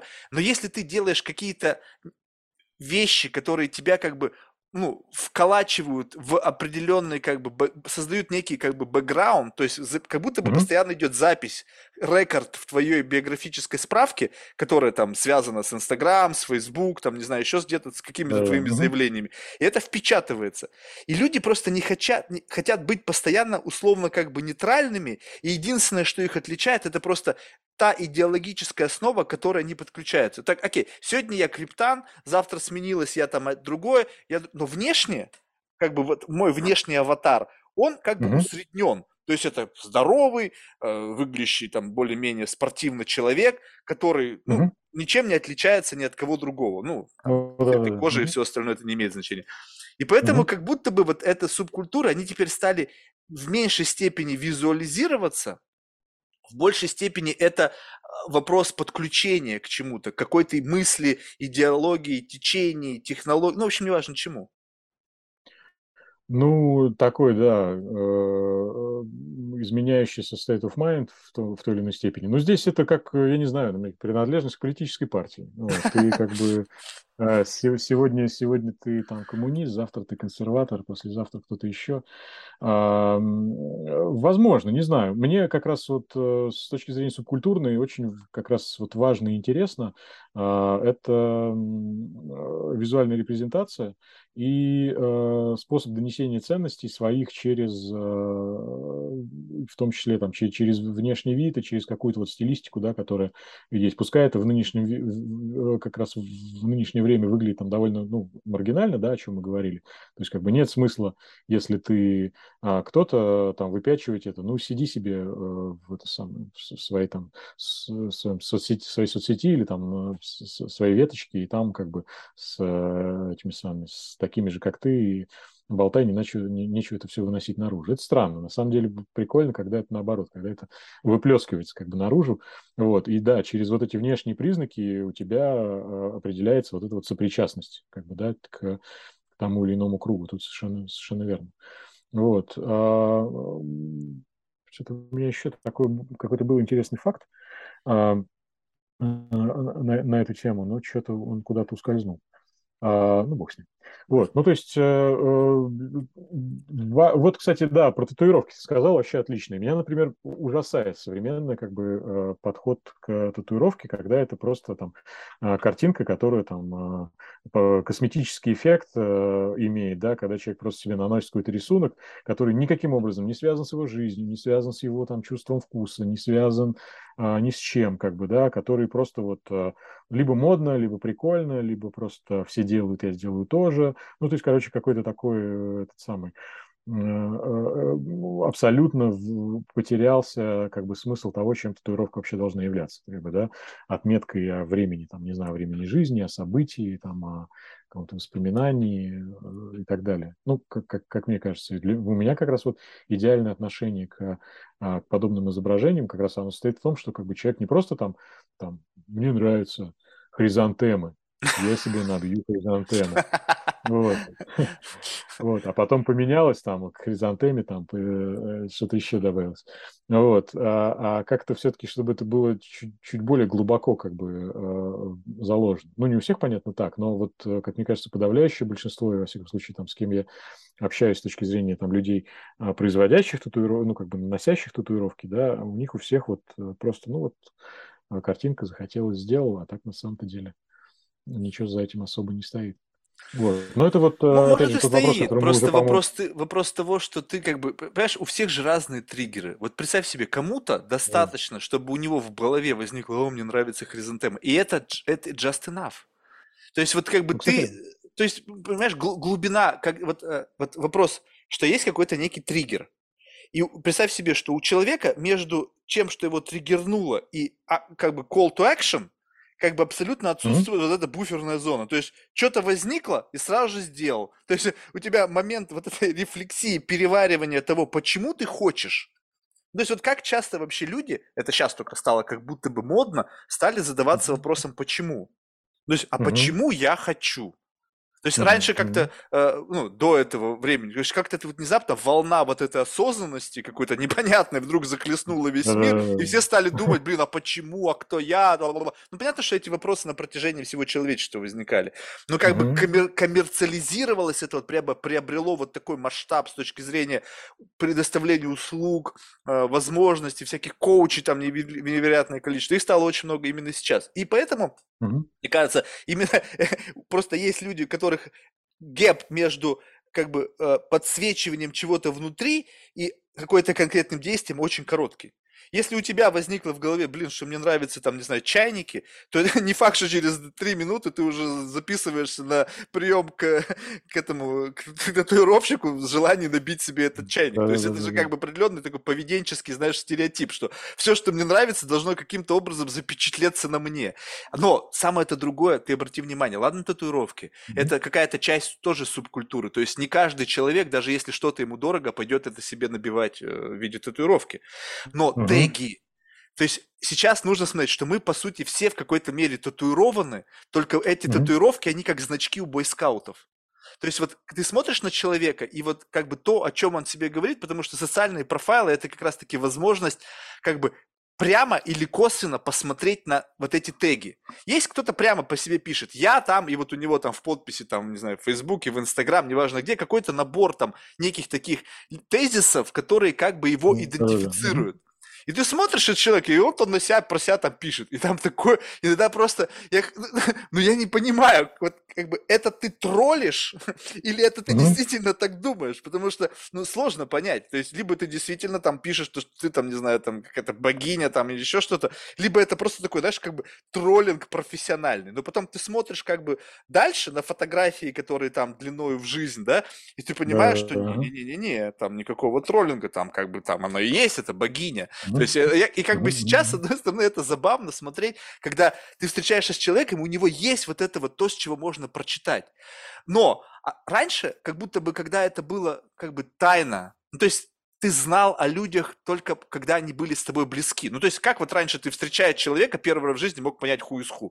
Хер его знает. Да, человек был загадкой абсолютно. И у тебя должно быть intention, реально желание его узнать, сойти с ним как-то, понять, вы схожи, не схожи. А сейчас ты как бы смотришь на человека, и ты как будто бы его знаешь.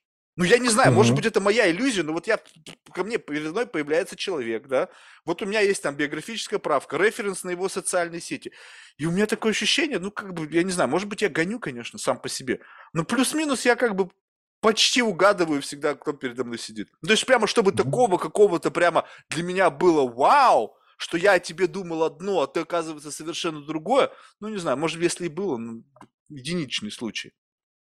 И получается так, что как бы навык познавания, он как бы не нужен. Нафига? Ты все сам о себе сказал. Вот, у меня открыто все, смотри, кто я есть.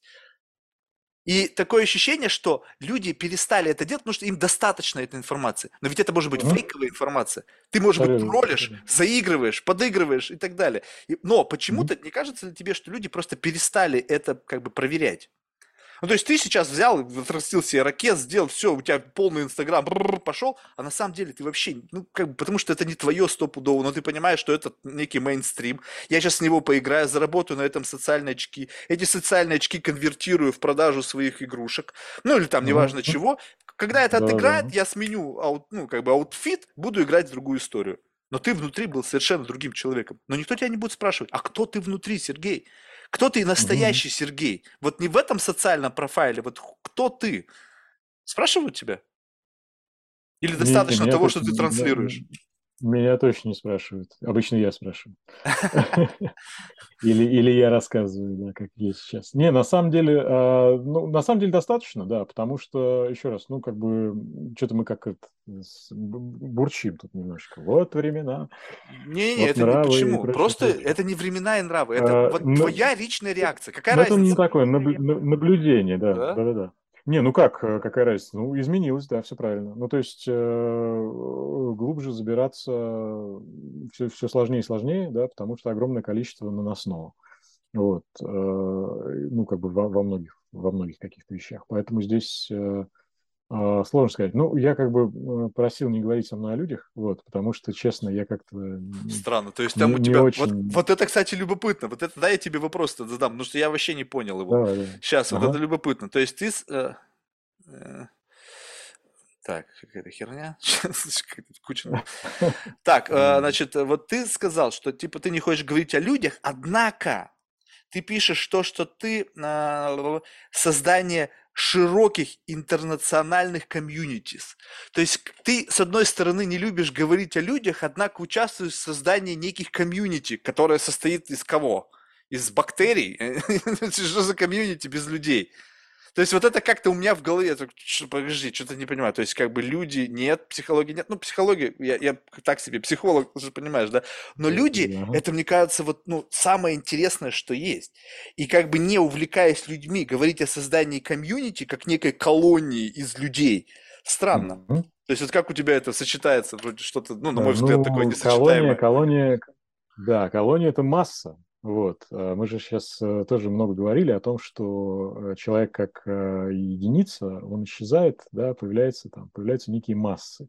Вот, циферки, которые там в алгоритмах и прочее. А работа с сообществом – это работа с массой. Вот, что ты как бы там усредняешь, дополняешь. В конечном итоге это как будто бы один. Ну, не конкретного человека, а массу. Да, совершенно верно. Вот. И как бы ты можешь там знать людей и так далее, но...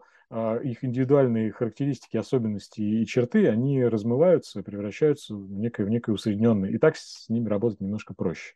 Потому что если каждого человека разбирать по отдельности, то можно утонуть, отравиться, там, болеть потом и прочее. Есть разные такие особенности. Я вот в человеческом, с точки зрения отдельной единицы, я стараюсь не разбираться, потому что это самое. Тут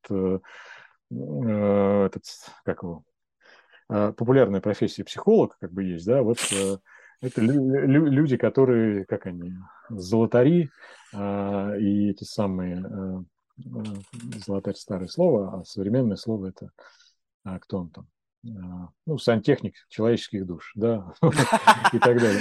Не хотели бы обмекаться, а не так себя называть. Вот, но я боюсь, что люди, которые работают с этим в NMS, что называется, да, в количествах, они, к сожалению, наверняка, пускай не публично, но так или иначе себя такими ощущают. Вот. Ну, то есть, вот с точки зрения индивидуальности вообще не хочется, честно говоря, разбираться, особенно как бы вот там вникать в это все. То есть я стараюсь там вот это подальше все относить. Кстати, и в творчестве в моем тоже, то, что, о чем мы говорили, с точки зрения антропоморфности и так далее, я вот стараюсь внешние все черты, все это куда-то убирать подальше, потому что вот такая была просьба.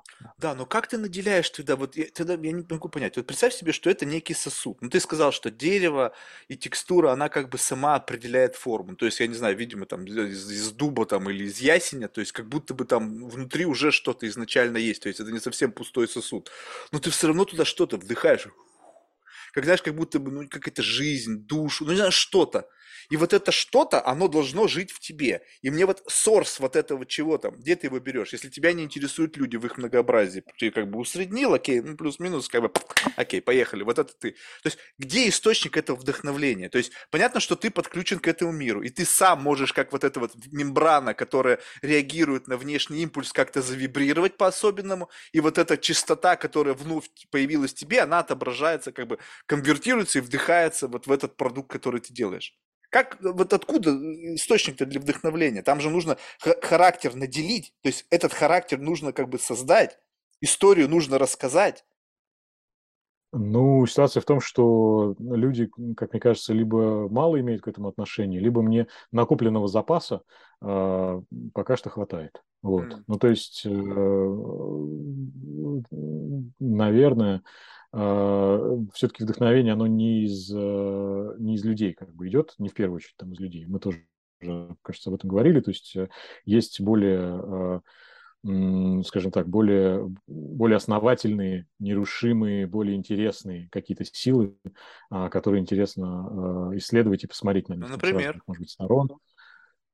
Ну, я не знаю, там, вот у меня сквозь все творчество проходит тема сна, так или иначе. Что такое сон? Откуда он берется? Куда он уходит? Что это такое вообще? Как бы, да? Вот. То есть ты думаешь на эту тему, и у тебя есть какое-то свое мнение на этот счет? Нет, это я не думаю, мнения нет, это полнейшая загадка, и я как бы просто... То есть ты просто как живу. Эту загадку, вот, не пытаясь как бы найти ответ, ты просто используешь это как некую гравитацию, есть, как силу некую, и она инфицирует, ну, в хорошем смысле, то, что ты делаешь, то есть как бы не давая ответ на это, как что-то, какая-то сила, давящая на тебя. Да, ну и таких вещей очень много, да, то есть там это история, это там следы прошлых поколений, может быть, это там разветвляющееся будущее, это там, ну, то есть вот я стараюсь вот оперировать как такими вещами, а к ним потом подводить там человечка или подводить какого-нибудь персонажа, который на эту тему попадает в какое-то там неизвестное пространство, встречается с непонятными тоже персонажами и так далее.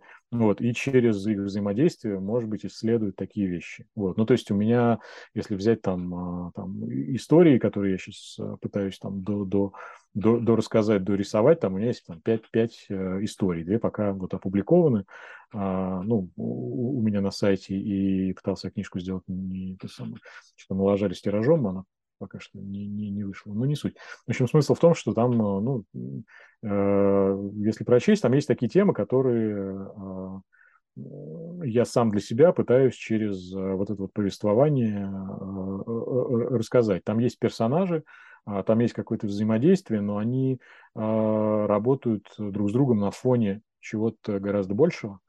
Вот. И вот это большее определяет там их динамику общую, да, не то, как они друг с другом подружились или нет. Вот, поэтому вот это мне интересно. То есть, по сути, как бы у тебя есть какие-то объекты, ты помещаешь их в какую-то, ну, условно, такую среду, в котором есть силы, субъекты, скорее. Да. Субъекты, да, то есть, которые под действием каких-то сил, они оживают. И то, как они оживают и как они себя ведут, ложится в основу этой истории, этого повествования. Да, в том числе. Слушай, ну в этом есть какие-то, вот, ну, скажем так, вот у тебя, допустим, силы, вот в этой каком-то там лабораторном эксперименте у тебя включена сила там сна и сила разветвляющегося будущего. И вот ты не одну силу, а там как бы комбинация сил, и посмотришь, а что если я им еще и радиацию подключу? Что с ними будет? И вот нет, такого точно нет. Такого точно нет. Ну, то есть, да, просто одна тема, она настолько сильна и велика, что их соединять вообще не... Ну, то есть, какая-то, да? То есть, мы говорим, там, не знаю, там, про смерть, да? Или про сон, или про еще что-то, да? Нет смысла там делать традиционные сны и разветвляющуюся смерть. Окей, вот. То есть, одна сила, одна история. Да. Тогда конечно, вот в этой истории, вот ты говоришь, что я как бы не углубляюсь в сны, но когда под действием сна развивается контекст, разве в этом самом контексте нету описания особенностей, то есть которые дают тебе как бы понимание, глубже понимание того, как бы своего собственного, может быть, это как бы заблуждение, и это плод твоего воображения, но вот именно какое-то понимание самой силы. Если сила влияет на субъекты, и они начинают вести себя, и история формируется под воздействием этой силы, у этой истории есть какие-то отличительные черты. И эти отличительные черты являются характеристиками в какой-то мере той силы, которая на них влияет. Ну, скажем так, вот представь себе, что если ты описываешь историю, где сила является гравитация, ну, можно будет понять из контекста, что гравитация – это сила, которая притягивает субъекты там, к Земле. Ну, то есть, как бы ты можешь открыть как бы, основной двигатель этой силы. Когда ты описываешь сон, то внутри должно все равно формироваться что-то, что как бы описывает сон. И вот мне любопытно узнать, ну, если ты погружаешься в эту тему, то наверняка какой-то вот поток мыслей, связанных с этим, он есть. Слушай, я предлагаю, знаешь, что сделать? Я предлагаю немножко поменять формат. Давай. Давай прочитаю историю, мы про нее поговорим. У нас есть давай. О, сколько угодно. Это просто займет... Ну, то есть, они коротенькие все. То есть, это не то, что... Вообще не парься насчет времени. Времени дофига. Да, ну... Сейчас мы в таком случае... Я думаю, что в таком формате этот разговор немножечко... иной приоритет характер, потому что сейчас мы как-то немножко абстрактно. Я люблю абстрактно. Понимаешь, мне нравится вот какой-то в жиже такой плавать, и как бы в зависимости от того, кто и что из этой жижи выхватит. Она такой постоянно... Не, ну это круто, согласен, да. Но просто если мы говорим сейчас про конкретные вещи, давай, ну, мне кажется, что будет хорошо. Давай я прочитаю историю, вот, а потом можем про нее поговорить. Может быть, слушателям тоже будет интересно разбавить... диалог монологом и так далее. Так вот, история называется «Гума и заминка во времени». Гума – это вот тот персонаж, который появился там, в 2005 году и у которого глаза разного размера под воздействием каких-то моих личных историй. Так, гума – это фрукт одного скромного, неприметного и безымянного деревца. Как эти фрукты ожили, никто не знает. Кто-то говорит, что однажды их коснулась неумелая магия. Другие видели упавшие в заросли звезду. Ходят разные слухи, но ответ один. Однажды плоды этого дерева ожили и разбежались во все стороны нашего обширного континента. Случается, что в середине пути гуму увядает, а семечко внутри его головы вырастает новое дерево. Свежий плод оживает и продолжает отчаянное путешествие. Всю свою жизнь гума ведет дневник, а его последователь продолжает путешествие с той страницы, где путь старшего гумы оборвался. Вот, гляди, несутся кабинки. То ли их ветер гонит, то ли бегут под уклон, стучат их копытца, бегут и не подождут, не устанут. В одной кабинке уже давно кто-то живет, в другую сложили всякие хламы, отправили в освояси. Ну а гуме с ними просто по пути, туда, куда глаза глядят. Цели у этого путешествия никакой нет. Но хорошо бы посмотреть на море, в легкой лодке поднять парус и отойти от берега подальше, хлебнуть, наконец, соленого ветра. А пока стучат копытца, трясется кабинка, и целый их табун несется, куда повезет. Вечереют. Бег кабинок все такой же резвый, дружный, но принесут ли они его туда, куда-то, пока не стемнело? Цок, цок, цок. Уже давно не видно ни домов, ни хоженых тропинок. Хорошо бы сейчас найти старый шалаш, пещеру, ну или дупло, наконец. Лишь трещат под копытами поломанные ветви, да камушки разлетаются. Перебежали через еще один холм, и вот вдали, у самой кромки обрыва над морем, показалась постройка. Продуваемый всеми ветрами каменный остов. Стен, видимо, там никогда не было, но крыша, похоже, крепкая и будет прохладно, но хотя бы сухо. Гума собрал все, что было с собой, на ходу спрыгнул, поглядел вслед гостеприимным кабинкам и побрел к своему ночному укрытию. Сухо хрустит под ногами прошлогодняя трава. В укрытии тепло и ароматно. Сухие цветы и листья покрывают все вокруг, переспелые плоды благоухают соком, повсюду сеют шорох песочные часы, и свечи веют по ветру запах осени. И кажется, что плотный пузырь из тумана, приглушенных звуков обволакивает все вокруг. Странное место для ночлега. Камни, стекло и огонь. Кажется, что здесь кто-то живет или часто бывает. Место пустынное, но не выглядит покинутым. Откуда-то слышен легкий звон, под обрывом шипят волны, ветерок путается в колоннах. Гуме тяжело и вязко. Усталость наваливается, глаза слипаются, а вопросы о загадочном месте не пускают провалиться окончательно в сон, и мысли зависли. В этом забытии времени счета нет. Под смежными веками гуляют тени, собираются, разговаривают жестами, переплывают, взмахивая дымными хвостами, и шепчут стихи. То ли сон, то ли не сон, то ли звуки в унисон. А под самым куполом в хороводе этих черных потусторонних теней, что живут между сном и не сном, как переливающаяся чешуйка, звонкая, но зыбкая и невловимая, танцует Говра, богини всех завершений. Бывает, она танцует в конце дороги или над обрывом. Появляется, когда чувствует чью-то смерть, венчает законченное дело, отсчитывает последнюю песчинку в часах, вдыхает дымок потухшей свечи, покажется лишь на миг и снова исчезает, чтобы появиться там, где только что оборвалось. Эту сцену божественного хоровода вокруг полусонного Гума наблюдает усталая группа паломников, странствующих очевидцев Говры, свидетелем многих завершений больших и малых дел, окончания которых она явила миру. И этот танец – подарок для них, нечаянное чудо в конце пути. В тихом звоне лопнули песочные часы, Гума вздрогнул и открыл глаза, а Говра и ее хоровод сгинули. Паломники умоляют его повторить, вызвать Говру снова, но не просто так, а стать просителем, помочь остановиться тем, кто без конца продолжает одно и то же, тем, кто не видит финиша и бегает по кругу, кто вечно чихает, кто копает яму, хоть выбраться из нее уже не может, кто даже во сне болтает без умолку, кто врет без конца, кто сосчитал уже все по многу раз и не может остановиться. У каждого из паломников есть способ, как на миг увидеть богиню, но ни одного способа, чтобы задержать ее, тем более попросить о чем-то. Оставив для Гумы библиотеку свитков и своих записей, с тем, как вызвать Говру, они с поклоном растворяются в сумерках. Переливающиеся звонкие пузыри, витиеватые узоры, искры, вздохи древних стихов, пары, песчинки, сухие стебли. Гума раз за разом создает что-то мимолетное, вот оно было и вот его нет. Затем их множество он объединяет в систему, чтобы многократно повторить и связать в косичку эти бегущие один за другим мгновения. Если он сможет, то задержит ее, убедить, выслушать, попросит за других, а может получит ответ на какой-то свой вопрос. На обрыве, на исходе дня, в мгновение, когда ветер утих и туча спрятала последний лунный лучик, Гума запускает цепочку событий, на которые отзывается Говра. Она является ему на мгновение в первый раз, и во второй, и в десятый, и так раз за разом исчезает в мерцающем венце. Но простой ингредиент усиливает цепь событий. Гума кладет в середину простой бублик. Его форма бесконечно погружается в саму себя, и так система начинает работать снова и снова, а Говра не может исчезнуть и скрыться насовсем. Паломники в благоговении падают на колени. Богиня мимолетной завершенности стоит перед ними в хрупком сиянии и не исчезает. Забыв про все просьбы, они не могут прийти в себя от восторга, а Гума лишился слов. Кажется, чудо сейчас станет обыденностью, и тогда мы поговорим, зададим все вопросы, получим многие ответы и решения. Начало и завершение – два берега во времени, а во времени брода нет. Лишь силы необъяснимые и неназванные могут сделать с ним все, что угодно, нас не спросив. Маленькая, запертая, напуганная Говра сжалась, то ли ее вздох, то ли стон растворился под куполом святилища, померк ночной свет, распахнулась тьма, и вечно спящая Говра-мать открыла глаза, остановила космос, время, свет и шелест песочных часов. Мириады сестер заплясали вокруг малютки Говры и увлекли ее обездвиженную и легкую куда-то ввысь над собой, а ловушка Гумы распалась. Все, кто не мог прерваться, замерли. Кто был загнан в бесконечный круг, вышли из него. Закончилось сразу все, что когда-то начиналось. Вселенная замерла, а все незримое обрело форму. Свет пузырится, отражаясь от водной глади. Запахи набухают цветными облаками. Ветерок вьется изогнутой массой, а время искрится серебряными каплями.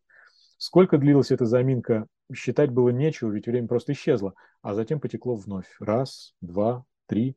Ожили звуки. Лопнули пузыри света, запахи перемешались и унеслись вместе с ветром. Зашуршал секундами песок в часах.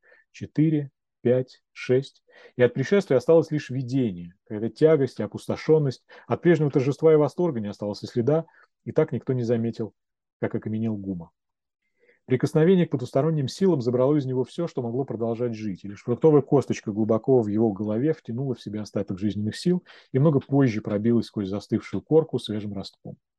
Через некоторое время из плода этого дерева появился новый Гума. Их объединит их общая история единого, длящегося во времени пути, их дневник.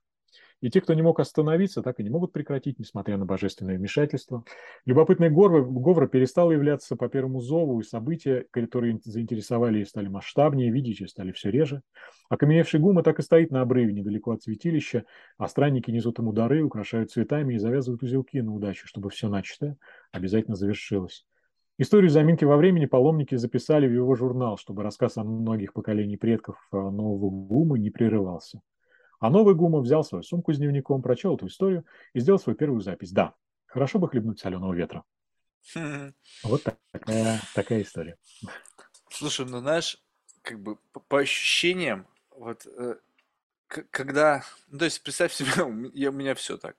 То есть ты читаешь, и каждое слово это как некая опорная точка для рендеринга.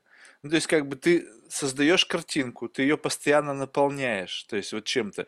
И как бы мозгам тяжело. То есть, это на какую публику ориентировано?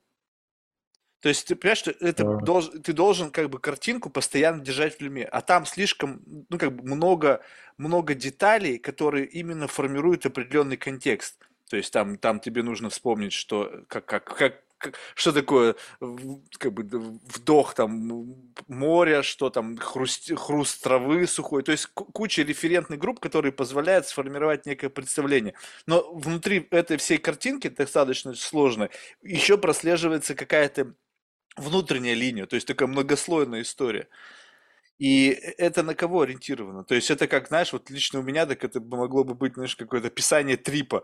Попробуй опиши, да? Но вот это такая вот декомпозиция, да, вот как вот она описывается. То это на кого ориентировано с точки зрения слушателя? Ну, это ориентировано на меня. То есть ты как бы сам себе эту историю рассказал? Конечно, да. Вы хотите... Свои мысли, визуализацию того, что в какой-то момент возникло в голове, через слова рассказал себе, чтобы как бы вбить эту мысль в, ну, как бы увековечить ее.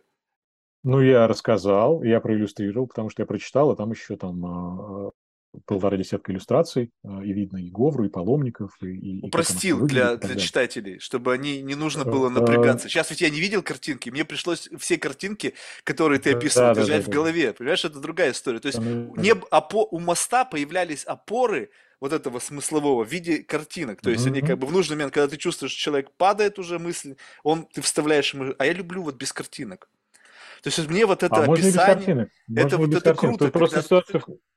Ага, да-да-да, извини. Ага. Это круто, когда ты вот полностью описание от начала до конца держишь в голове. И, кстати, промежуток, который даже в моей вот крошечной оперативной памяти, ты как-то выбрал размер, где вот у меня мозг не обрушился. То есть бывает так, что начинает рассказывать, и без опор обломилось, и ты забыл вообще о чем. То есть как бы к концу ты пришел, а с чего началось? С чего началась эта замечательная история? Прикольно. Ну, вот, но здесь, да, у меня еще особенность, почему не просто пишутся они, а еще иллюстрируются, да, потому что, опять же, тоже в детстве мои любимые книжки были те, где в конце было написано «написал и нарисовал такой-то». То есть, как бы человек, у него ансамбль, как бы, да, рисунка и рассказа, и то, что ты рассказал, ты подкрепляешь рисунком и наоборот.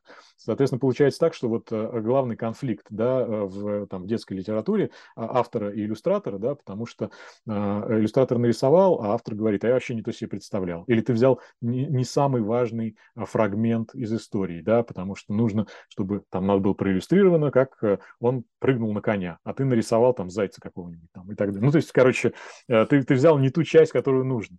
Вот. А поскольку здесь ты сам контролируешь все, что происходит, то у тебя получается, что ты нарисовал картинку, а хрустит там трава или нет, ты про это рассказал. И ты вот смотришь на нее и понимаешь о том, что там вот такой-то запах, там вот такой-то звук происходит и так далее. То есть вот эти все какие-то эти самые обонятельные и слуховые триггеры, они ложатся на картинку, и у тебя получается так, что у тебя более цельная восприятие возникает. Ну, то есть то, что точно нету референтных групп внутри человека, ты иллюстрируешь. Ну, то есть, как бы многие понимают, что такое хруст сухой там травы или там листвы. То есть, в принципе, не нужно это иллюстрировать, и тем более хруст проиллюстрировать, наверное, сложно.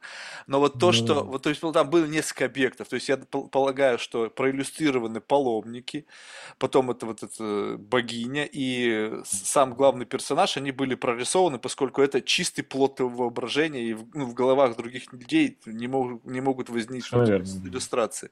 То есть вот так это работает. Ну вот тогда получается интересно. Вот у меня, если честно, ну, то есть как бы я не знаю, как они выглядят. То есть ты мне как бы с одной стороны ты их не описывал, ты просто дал им имена. То есть, как бы, вот это интересный пример. То есть, по сути, ты не увлекся в описании того, как они выглядят. Ты объяснил их как-то жизненную динамику, что вроде как плод, потом он увядает, косточка, как бы тоже некая референс того, как человеческая жизнь устроена, да, то есть мы тоже созреваем, потом семя, потом увядаем, и, в общем-то, в лучшем случае мы даем, как бы, какую-то жизненную энергию для будущих потомств. А почему ты не стал описывать вот персонажей, то, как ты их видишь? То есть ты твое описание, как бы считаешь, что проиллюстрировать лучше, чем описать словами? Ну, картинку нарисовать. Сделать картинку, сделать скульптуру, это, мне кажется, основное и главное в том, что я делаю. То есть я как бы не мастер художественного слова. Ну, то есть, во всяком случае, себя не называю там писателем там, и так далее. Да? То есть я это делаю с удовольствием, но это просто подкрепление как бы создаваемых образов. И плюс ко всему формат. То есть мне важно, чтобы это было не лонгрид какой-то огромный, а вот за сколько я там, за 5 минут, да, прочитал историю. Вот, и все. Вот. Получается, что и вот эти вот истории, там, когда они будут опубликованы, они работают разворотами. То есть у тебя есть картинка справа, текст слева, ты там 15 раз листнул, и все. Вот, и история рассказана. Вот, то есть...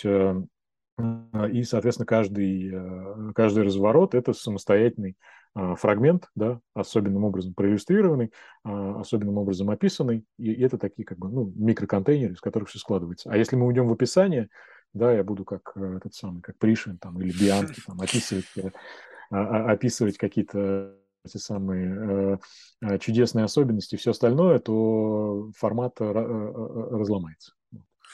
То есть, и по сути, как бы, как основная идея, это описание призвано как некий такой, как бы, sales speech, чтобы продавать вот эти вот сами игрушки.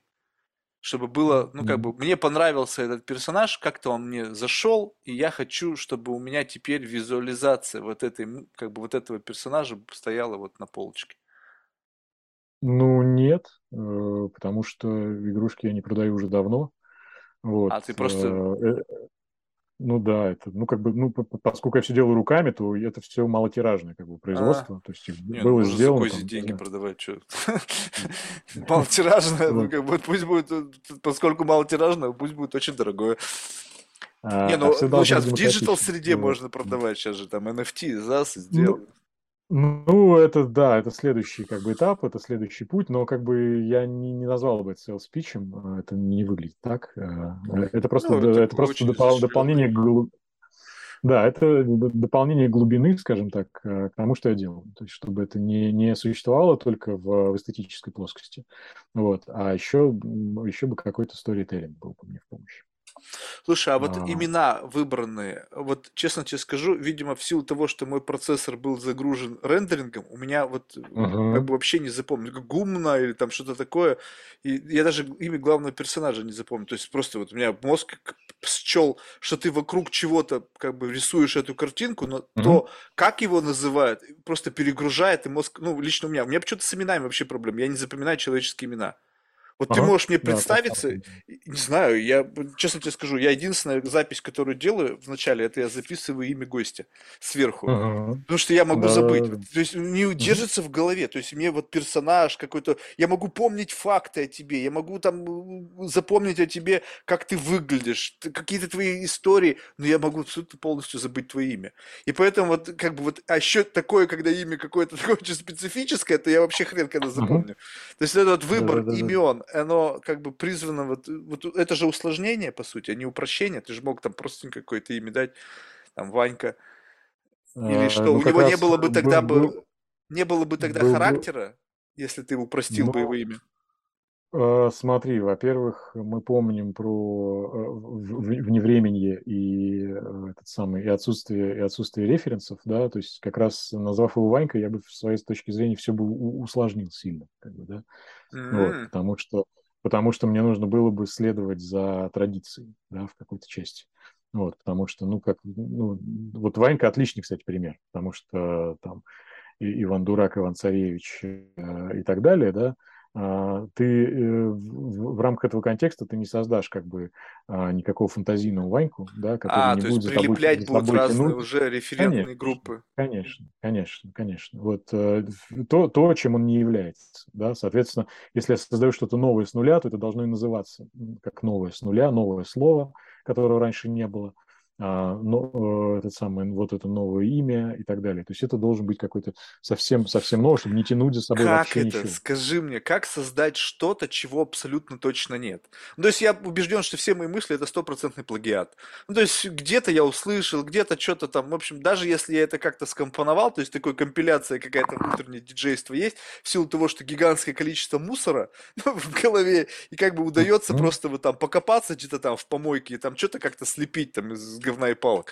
А когда ты как бы претендуешь на создание чего-то, чего вообще точно никогда не было. Ну, то есть вот это имя, там, я не знаю, там его можно гуглить, да, наверное, там не выпадет ничего, кроме как ты.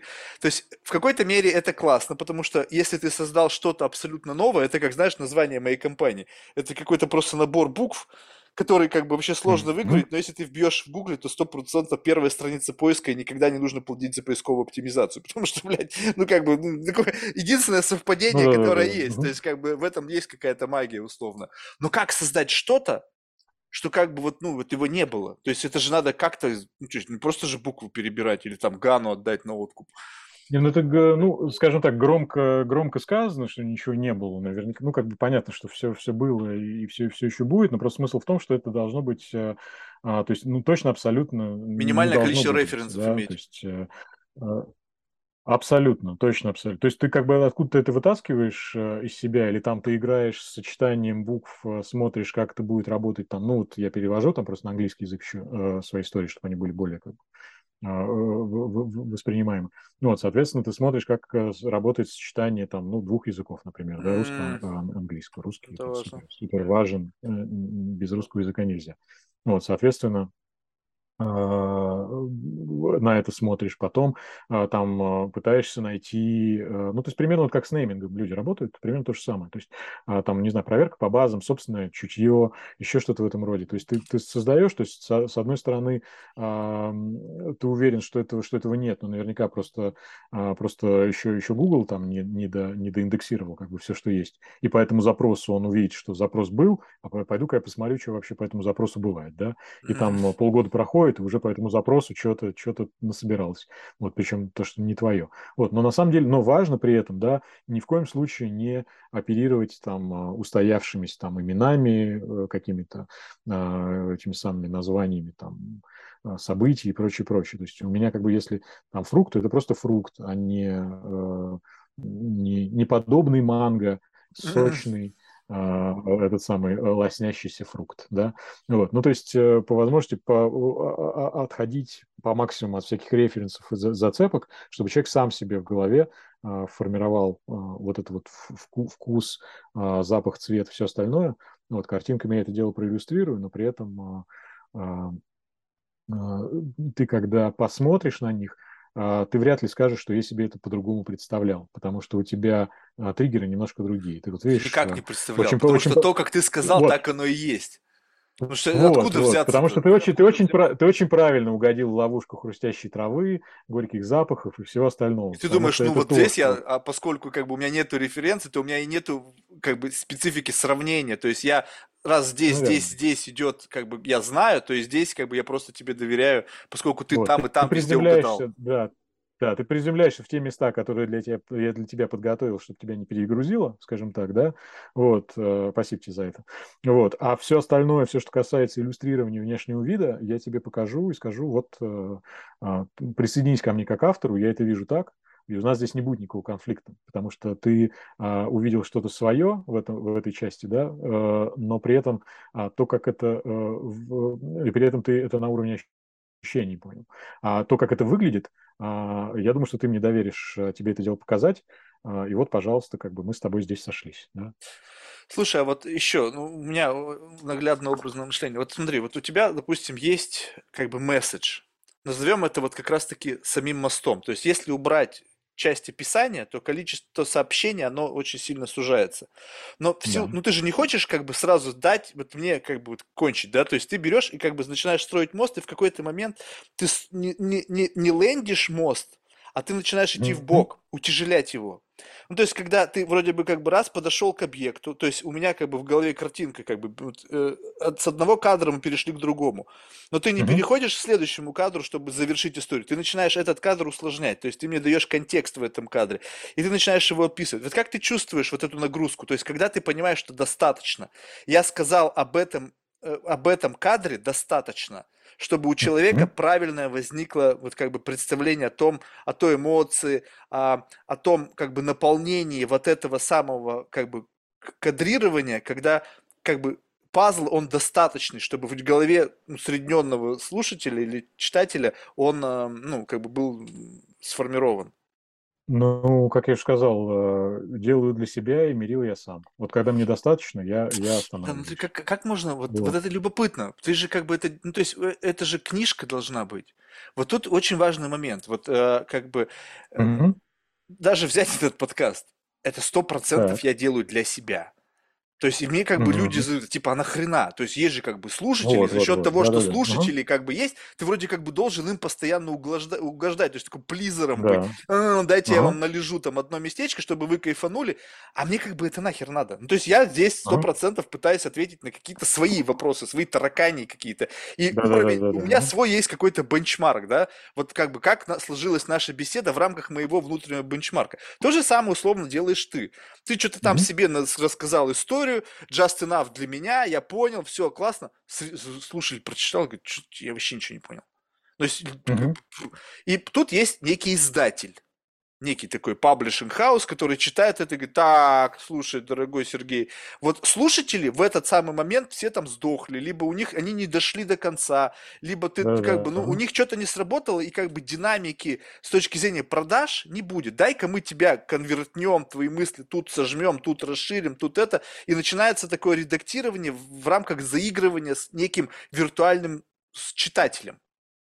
Вот как? То есть ты вроде как бы создаешь что-то, пытаясь издать это для кого-то, но там стопроцентный эгоцентризм, потому что, ну, как бы для меня история рассказана классно, а ребята, вы дальше просто, ну, как хотите, так ее и ешьте.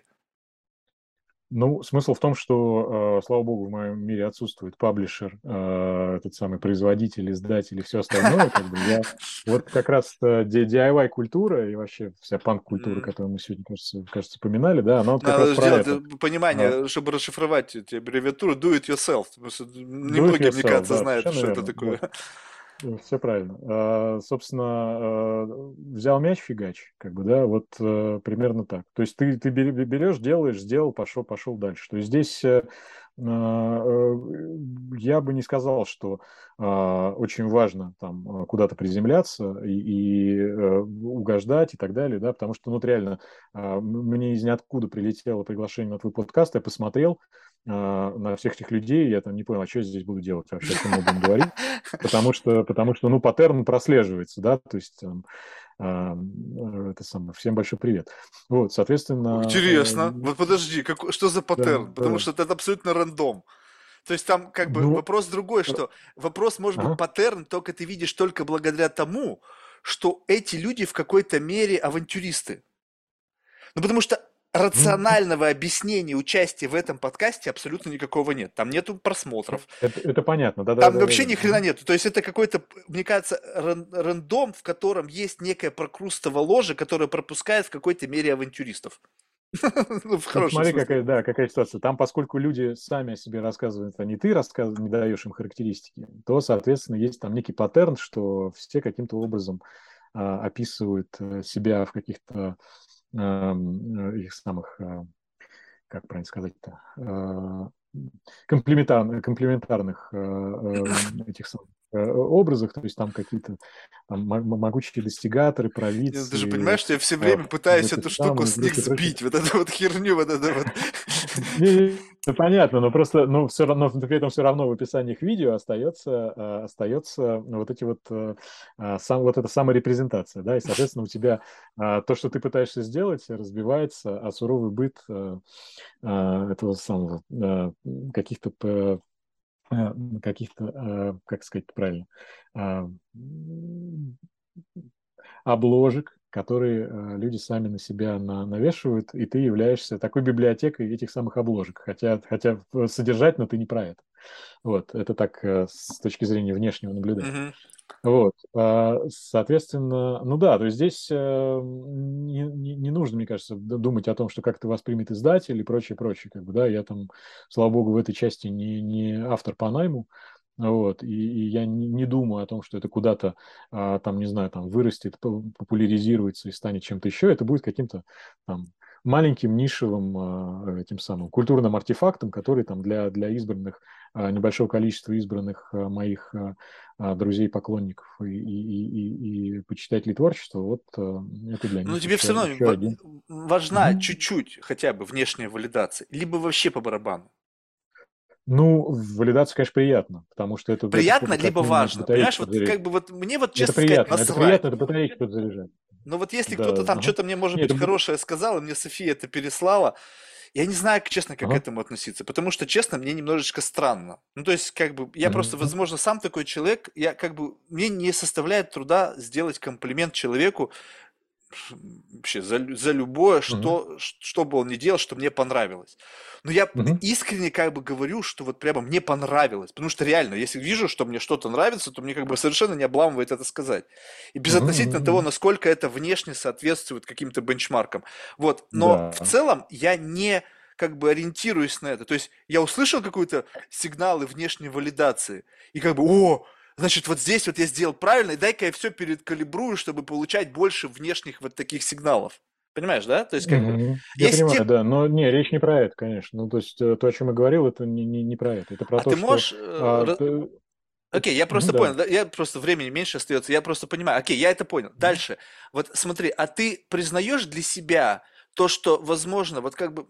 Вот, не знаю, моя гипотеза, что вот есть люди, которые как бы не ориентируются на внешнюю валидацию. Но настолько, причем здесь даже вопрос не о таланте, а о некой энергии.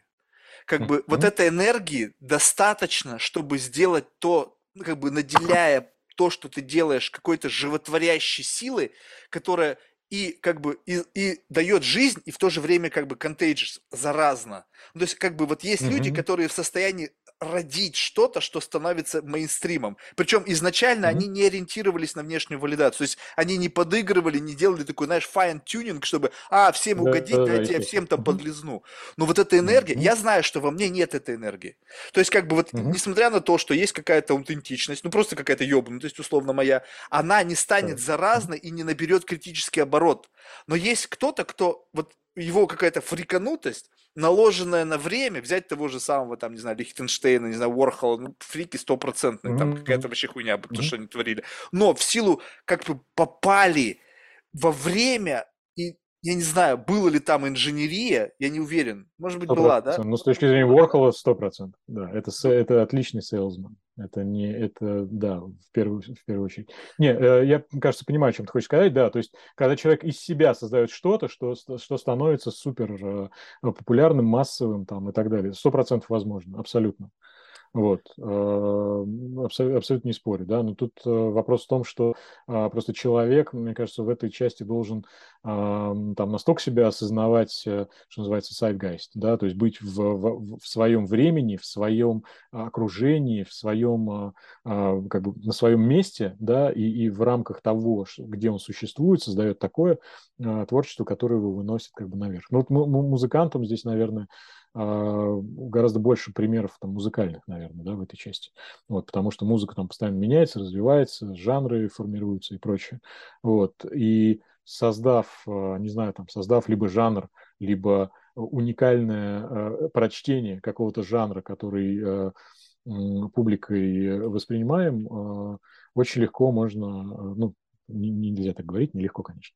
Вот, но такое абсолютно возможно. Да? То есть, если говорить про художников и писателей, там скорее как бы, время, как бы, да, все ставит. Да, но вот можешь ли ты прожить вот всю жизнь в скромной валидации? Вот в этом вопрос. Мне любопытно. Вот я буду это продолжать делать, даже если вообще никто не будет слушать. Самое страшное, если все откажутся ко мне идти. То есть мне придется самим собой придумать какого-то виртуального собеседника. Это жесть. Это уже будет просто как бы, ну, тот же этот стрим в consciousness, только уже с какой-то вообще шизофренией. Вот. Ну, то есть и я проживу здесь. У творческого человека ему как будто бы важна внешняя валидация как некое топливо для продолжения творчества. Ну, то есть как бы вот эта внешняя валидация, она дает тебе как бы основание для существования. То есть как бы я это делаю... Правда, да. Вот это вот насколько sustainable и вот насколько это, ты... Смотри, это нужно, но при этом у каждого своя, скажем так, энергетическая эффективность. Мне достаточно одной похвалы от чужого человека, чтобы еще годами как бы этим заниматься. А кому-то, не знаю, миллион лайков, ладно, совершенно верно. Для культуры очень важно, насколько у тебя использование топлива эффективно по отношению к тому, что ты делаешь. Все, я понял. Вот, то есть, потому что здесь включается чудесный этот самый механизм, там, не знаю, там, нарциссизма и этого самого публичной подпитки, на которую подсаживаешь, как бы, и с каждым разом нужно все больше и больше. Вот, у меня не так. У меня максимальная там лаконичность и скромность с точки зрения потребляемых ресурсов. Слушай, тут же сейчас любопытно, в самом конце. Смотри, как бы, ведь на самом деле люди не понимают, что топливо, как бы, оно может быть любым. То есть лайк и как бы дизлайк в принципе одна и та же история. Ну, согласись, что лайк выдавить, что дизлайк выдавить в наше время, когда, ну, куча контента, ну, то есть определенные вот просто горы просто любого говна, то что-то тебя триггернуло как «вау», и что-то как триггернуло как «бэ», что заставило тебя прямо вот, ну, как бы как-то просигнализировать об этом. Как бы на самом деле это одинаково сложно достижимое. Просто люди привыкли как бы, ну, постоянно разделять на черное и белое, но забыли о том, что сейчас многие люди, они идут как бы специально путем, как бы вот, знаешь, как бы вот абсолютного, как бы, триггера негатива. Ну, когда вот там в ТикТоке, извини меня, чистят зубы говном и там лижут стелки, ну, лижут общественный туалет. Но это как раз вот та самая история. То есть я смотрю на себя, что у меня есть с точки зрения, что я могу выбрать позитивное. Блин, ну нифига нету, ни таланта, ни способности, ни хрена. Что я могу просто на уровне какого-то дисгаста, вот этого отвращения вызвать? О, здесь у меня предостаточно. И получается так, что люди как бы идут разными совершенно путями. Но ты совершенно прав. В зависимости от того, насколько sustainable, насколько efficient твой двигатель, который, как бы, которому нужно там капельку внешней валидации, либо там тоннами сгружают, и он все равно не efficient, вот это как бы, мне кажется... То есть тебе повезло в том плане, я не знаю, ты создал этот двигатель, либо он уже был, и ты просто осознал, что вот он эффективный.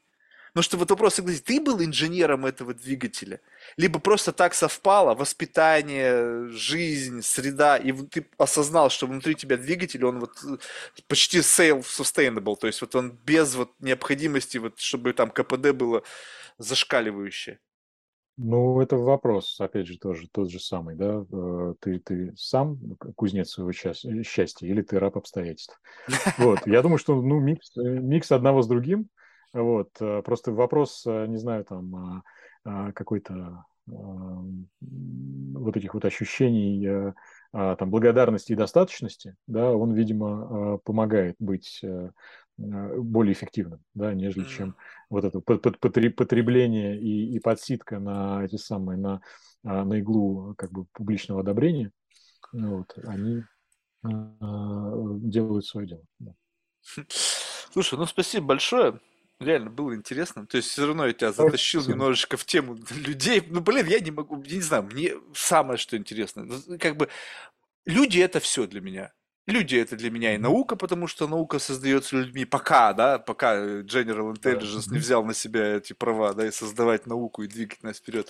Люди — это и искусство, люди — это и все эмоции, которые у меня в жизни, я не знаю, я без этого как-то не могу. Мне всегда просто интересно, потому что взгляд другого человека, который как бы помогает мне сделать некий как бы дополнительный отпечаток, то есть когда у тебя есть свое собственное представление о том, что такое, как бы, кто хорошо и плохо и так далее, и тут вдруг появилось что-то, что, накладывая, оно как бы чувствует, знаешь, как бы такой блюр, то есть есть некие как бы смещение в сторону, ну, вверх, вниз, вправо, влево, которое не совсем совпадает с своей моделью, и ты как бы думаешь, окей, а что если взять и как бы, ну, вот, дальше продолжать это.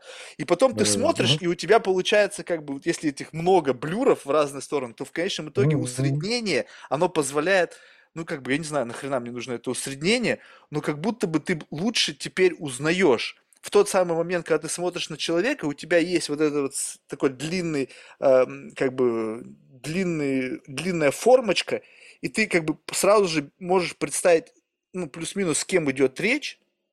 И тогда это проще тебе, ну, беседовать с этим человеком, потому что ты как какой-то отпечаток определенного типажа, как это, психотипа есть у тебя в библиотеке, и ты знаешь, как вот с этим человеком общаться. Не знаю, мне, наверное, вот для этого это нужно. Ну, возможно, да, у меня немножко иначе, да, то есть я этот самый... Когда в массе гораздо проще, когда работаешь с массой, когда индивидуальный человек, я, честно говоря, отравляюсь. Это, знаешь, это как такая с детства такая матершинная поговорка. В пизду друзей, в пизду подруг, я сам себе пиздатый друг. Примерно так. Слушай, в завершении мы всех наших гостей просим рекомендовать кого-нибудь в качестве потенциального гостя из числа людей, которых ты считаешь интересными для себя. Я понимаю, что это будет сейчас сложный для тебя вопрос. На мне твоя работа закончена. Да-да-да, я рекомендую сам себя второй раз. Так, сейчас сходу не скажу тебе, давай я подумаю, может быть, Софии пришлю. Окей. Супер. Что ж, успехов. Ну, желаю все-таки все равно, чтобы... Вопрос ведь даже, знаешь, вопрос не то, что внешней валидации, а вопрос просто, чтобы возможностей для этой валидации было больше. То есть, чтобы вот месседж, который ты создаешь, он как-то дотянулся до широкой аудитории. Ну, то есть, вопрос, неважно, будет она валидация или нет, но, по крайней мере, как бы, чем больше людей будут в состоянии взглянуть на это, и принять какое-то решение, нравится, не нравится, мне кажется, это важно с точки зрения, как бы, ну, если ты все-таки продолжаешь этим заниматься, то важно с точки зрения, как бы, калибровки. То есть вот это же интересно, как это все равно влияет на вот это вот волокно реальности. То есть как люди, взаимодействуя с твоим контентом, какую эмоцию у них это вызывает. Не с точки зрения, что дай мне положительный фидбэк, а просто любопытно понимать, что этот фидбэк вообще есть. Потому что если ты творишь что-то, что как бы вот оно, как бы, как абсолютно нету никакой коллизии, да, с миром, ну, какие-то там particles летят, они пролетают через человека, и вообще никакой эмоции не возникает.